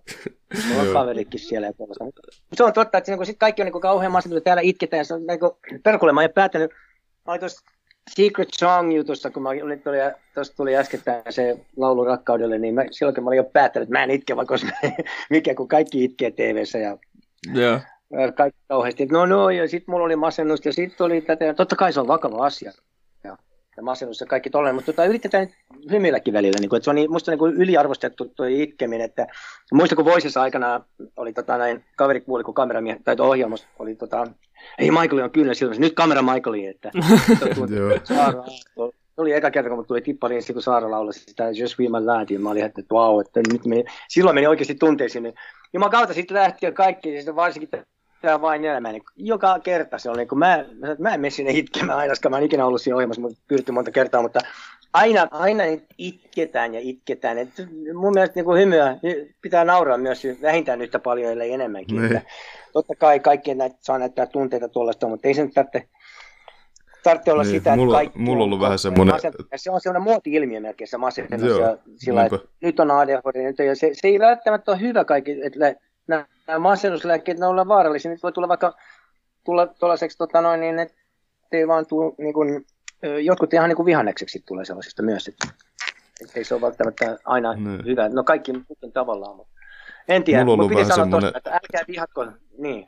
Niin, niin siis mulla on ollut itsellä vähän semmoinen niin kuin eri asioiden niin kuin ylipääsemisen kanssa semmoinen ohjenuora itselleni, että et eka päivä kun se sattuu, niin sen saa itkeä, mutta sitten seuraavana päivänä täytyy koittaa päästä niinku yli. Tai, tai niin me, me katsoa niinku suunta, pää ylös ja suuntaan niinku seuraavaa tyylisesti. Joo, et, tota, va, vaikka se on niinku hyvä ehkä nykyään, että on asiat niinku, silleen avo, avoimempia, että pystytään puhumaan vaikka jostain masennuksesta, mutta, mutta, niin tota, on, totta. mutta se, se, se, se, puolihan siinä on hyvä, mutta äh, tota, se voi helposti mennä siihen, että puhutaan liikaa siitä, että sitten unohdetaan ne positiiviset ja se ylipääsemisen vaihe siitä, että jäädään siihen tavallaan siihen ekaan päivän vaiheeseen sitten vaan. Joo, ja, saa, ja saa itkeä, jos haluaa, totta kai pitää näyttää tunteita, eikä saa niitä niin kuin pullottaa sisään ja sillä että pitää olla avoin noin, mutta sitten kun sit tulee vähän niin kuin, että no niin, niin kuin vähän liikaa, sitten sit, sit tulee sellainen muotijuttu taas, niin kuin sitä, sitä Joo, niinpä, sanotaan, se muoti, muoti pilaa kaiken. niin. Et se on sen takia just, että se on niinku sit liikaa, että joo, ja nyt, nyt sen takia kun kaikki muutkin, ja, niin pitäisi aina olla se, aina he, kaikki on tosi yksilöllistä ja henkilökohtaisesti, että mikä, mikä toimii jollekin, niin ei välttämättä toimi toisella, ja, ja yrittää vaan niin kuin parhaansa mukaan, että on, kaikilla täällä on vaikeaa, ja totta kai jotkut, jotkut toipuu paremmin ja jotkut heikommin ja noin poispäin, mutta niin, se on sitten varmasti, jos aletaan sillä negatiivisuudella tehdä sitä rahaa, eikä sillä, sillä ylitse niin. pääsemisellä mieluummin ollaan iloisia ja iloitaan siitä, että jokainen päivä maan päällä, terveenä elossa maan päällä on hyvä päivä, koska sitä pitää arvostaa, koska aina voi tapahtua mitä tahansa ja koskaan ei tiedä. Elämä on niin epävarmaa.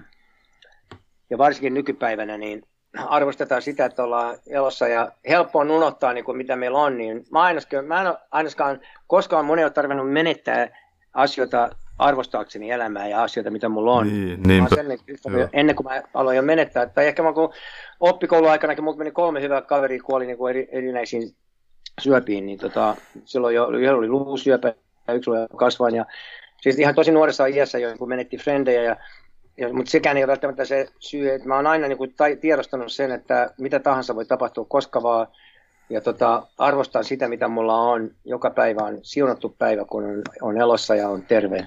Niin tota, kyllä, paljon huono. Aina on joku, jolla voi olla huonommin, jolla on, on huonommin asia. Se on totta.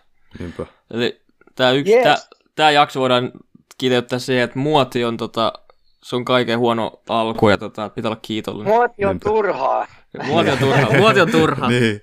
Mut, mu, siis... tur, muuten on turhaa ja olkaa oma itsenne ja ollaan iloisia elämästä. Joo, ja pysytään mun... turvassa ja terveenä. Niin, mun mielestä on niinku kauhean hyviä asioita, kun on noussut tässä jakso aikana.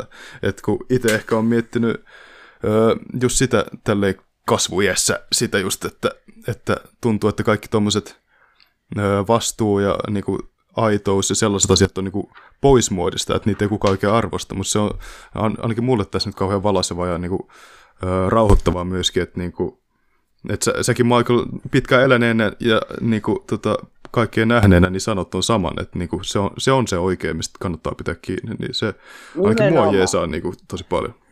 Joo, juuri näin, ja se on niinku toi vastuu, niinku Pekka Hyysalonkin viimeisin kirja, se vastuun fight back, niinku se hiffasi, että niinku vastuu on tosi siisti juttu, eikä se ole mikään niinku taakka, vaan päinvastoin. Kyllä, kyllä. Mulla on... Siistiä, niin. Me ollaan Michael tosi kiitollisia, että sä tulit meidän vieraaksi ja sait olla kunnia ensimmäinen vieras. Ja tota, ne. kiitos, kiitos, kiitos tosi paljon. Joo, Kiitos tässä, teille. tota, Oli kiva. ää, joo, Niin. ja ki- kiitos munkin puolesta tosiaan. Ja, tota, Joo, ää, kiva jutella. Tästä tuli hyviä asioita esille. Ja joo, tota, ki- kaikille kuuntelijoille keep on listening and, ja, ja pysykää on, iloisina ja onne, onnellisina siitä, millä on. Ja, ja tota, no niin, ollaan taas yhteyksissä ja onnea podcastille tulevaisuuteen. joo, kiitos, Kiitos, paljon. kiitos. Huhhuh, Ei vittu, mä otin, ei voi niin. se, se oli Ruffe siinä. Joo, se oli semmonen vähän pidempi jakso kuin normaalisti. Anteeksi, mä säädän mun tuolilla. Oi vitsi. Tota, mulla oli aika, aika hyvä fiilis kyllä. Kyllä jäi ihan hyvä fiilis ja hyviä pointteja tuli. Oli, ja siis mä tykkäsin siitä, että, tota, että vaikka tuossa käytiin niinku, ö, Michaelin niinku, omia asioita, aika paljon tuollaista urajuttua läpi, niin meillä oli kuitenkin aika hyviä keskusteluja niinku sit se ulkopuoleltakin, ainakin tuossa loppuvaiheessa. Niin varsinkin, että se musiikista, Niin, niin, muodista, niin, niin, muistakaa niin. kaikki, muosti on turhaa. Se on, Niin. niin. niinku se, tämän, se on tämän jakson motto. Niin, Se on tämän jakson, se on tota, koska, kun mua ehkä vähän pelotti niinku etukäteen, että tuleeko tässä semmoinen niinku normigeneerinen niinku haastattelu, että käydään vaan niinku haastateltavaa läpi, mutta ei, mun mielestä me pysy, pysyttiin tässä meidän syvissä jutussa kyllä niinku, että me saatiin kaivettua sitä, sieltä sitä meidän omaa juttua kanssa. Tuli ilmi ehkä niitä asioita, mitä mä toivoinkin oikeastaan. Oli ihan sika kiinnostava haastattelu kyllä. Kyllä, kyllä. Tota, joo. Huhhuh. Pakaroleeksi on aika jumissa. Joo, vähän on, mulla on vähän mukava tuoli. Mä oon tässä Mateksen tämmöisen saatanan puupenkin istunut koko ajan. Mates on tämmöisen niinku jakkaran. niin, tota- Ei voi mitään.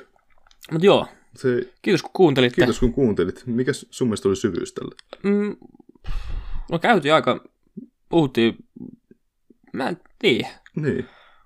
Mä en jumalauta tiedä.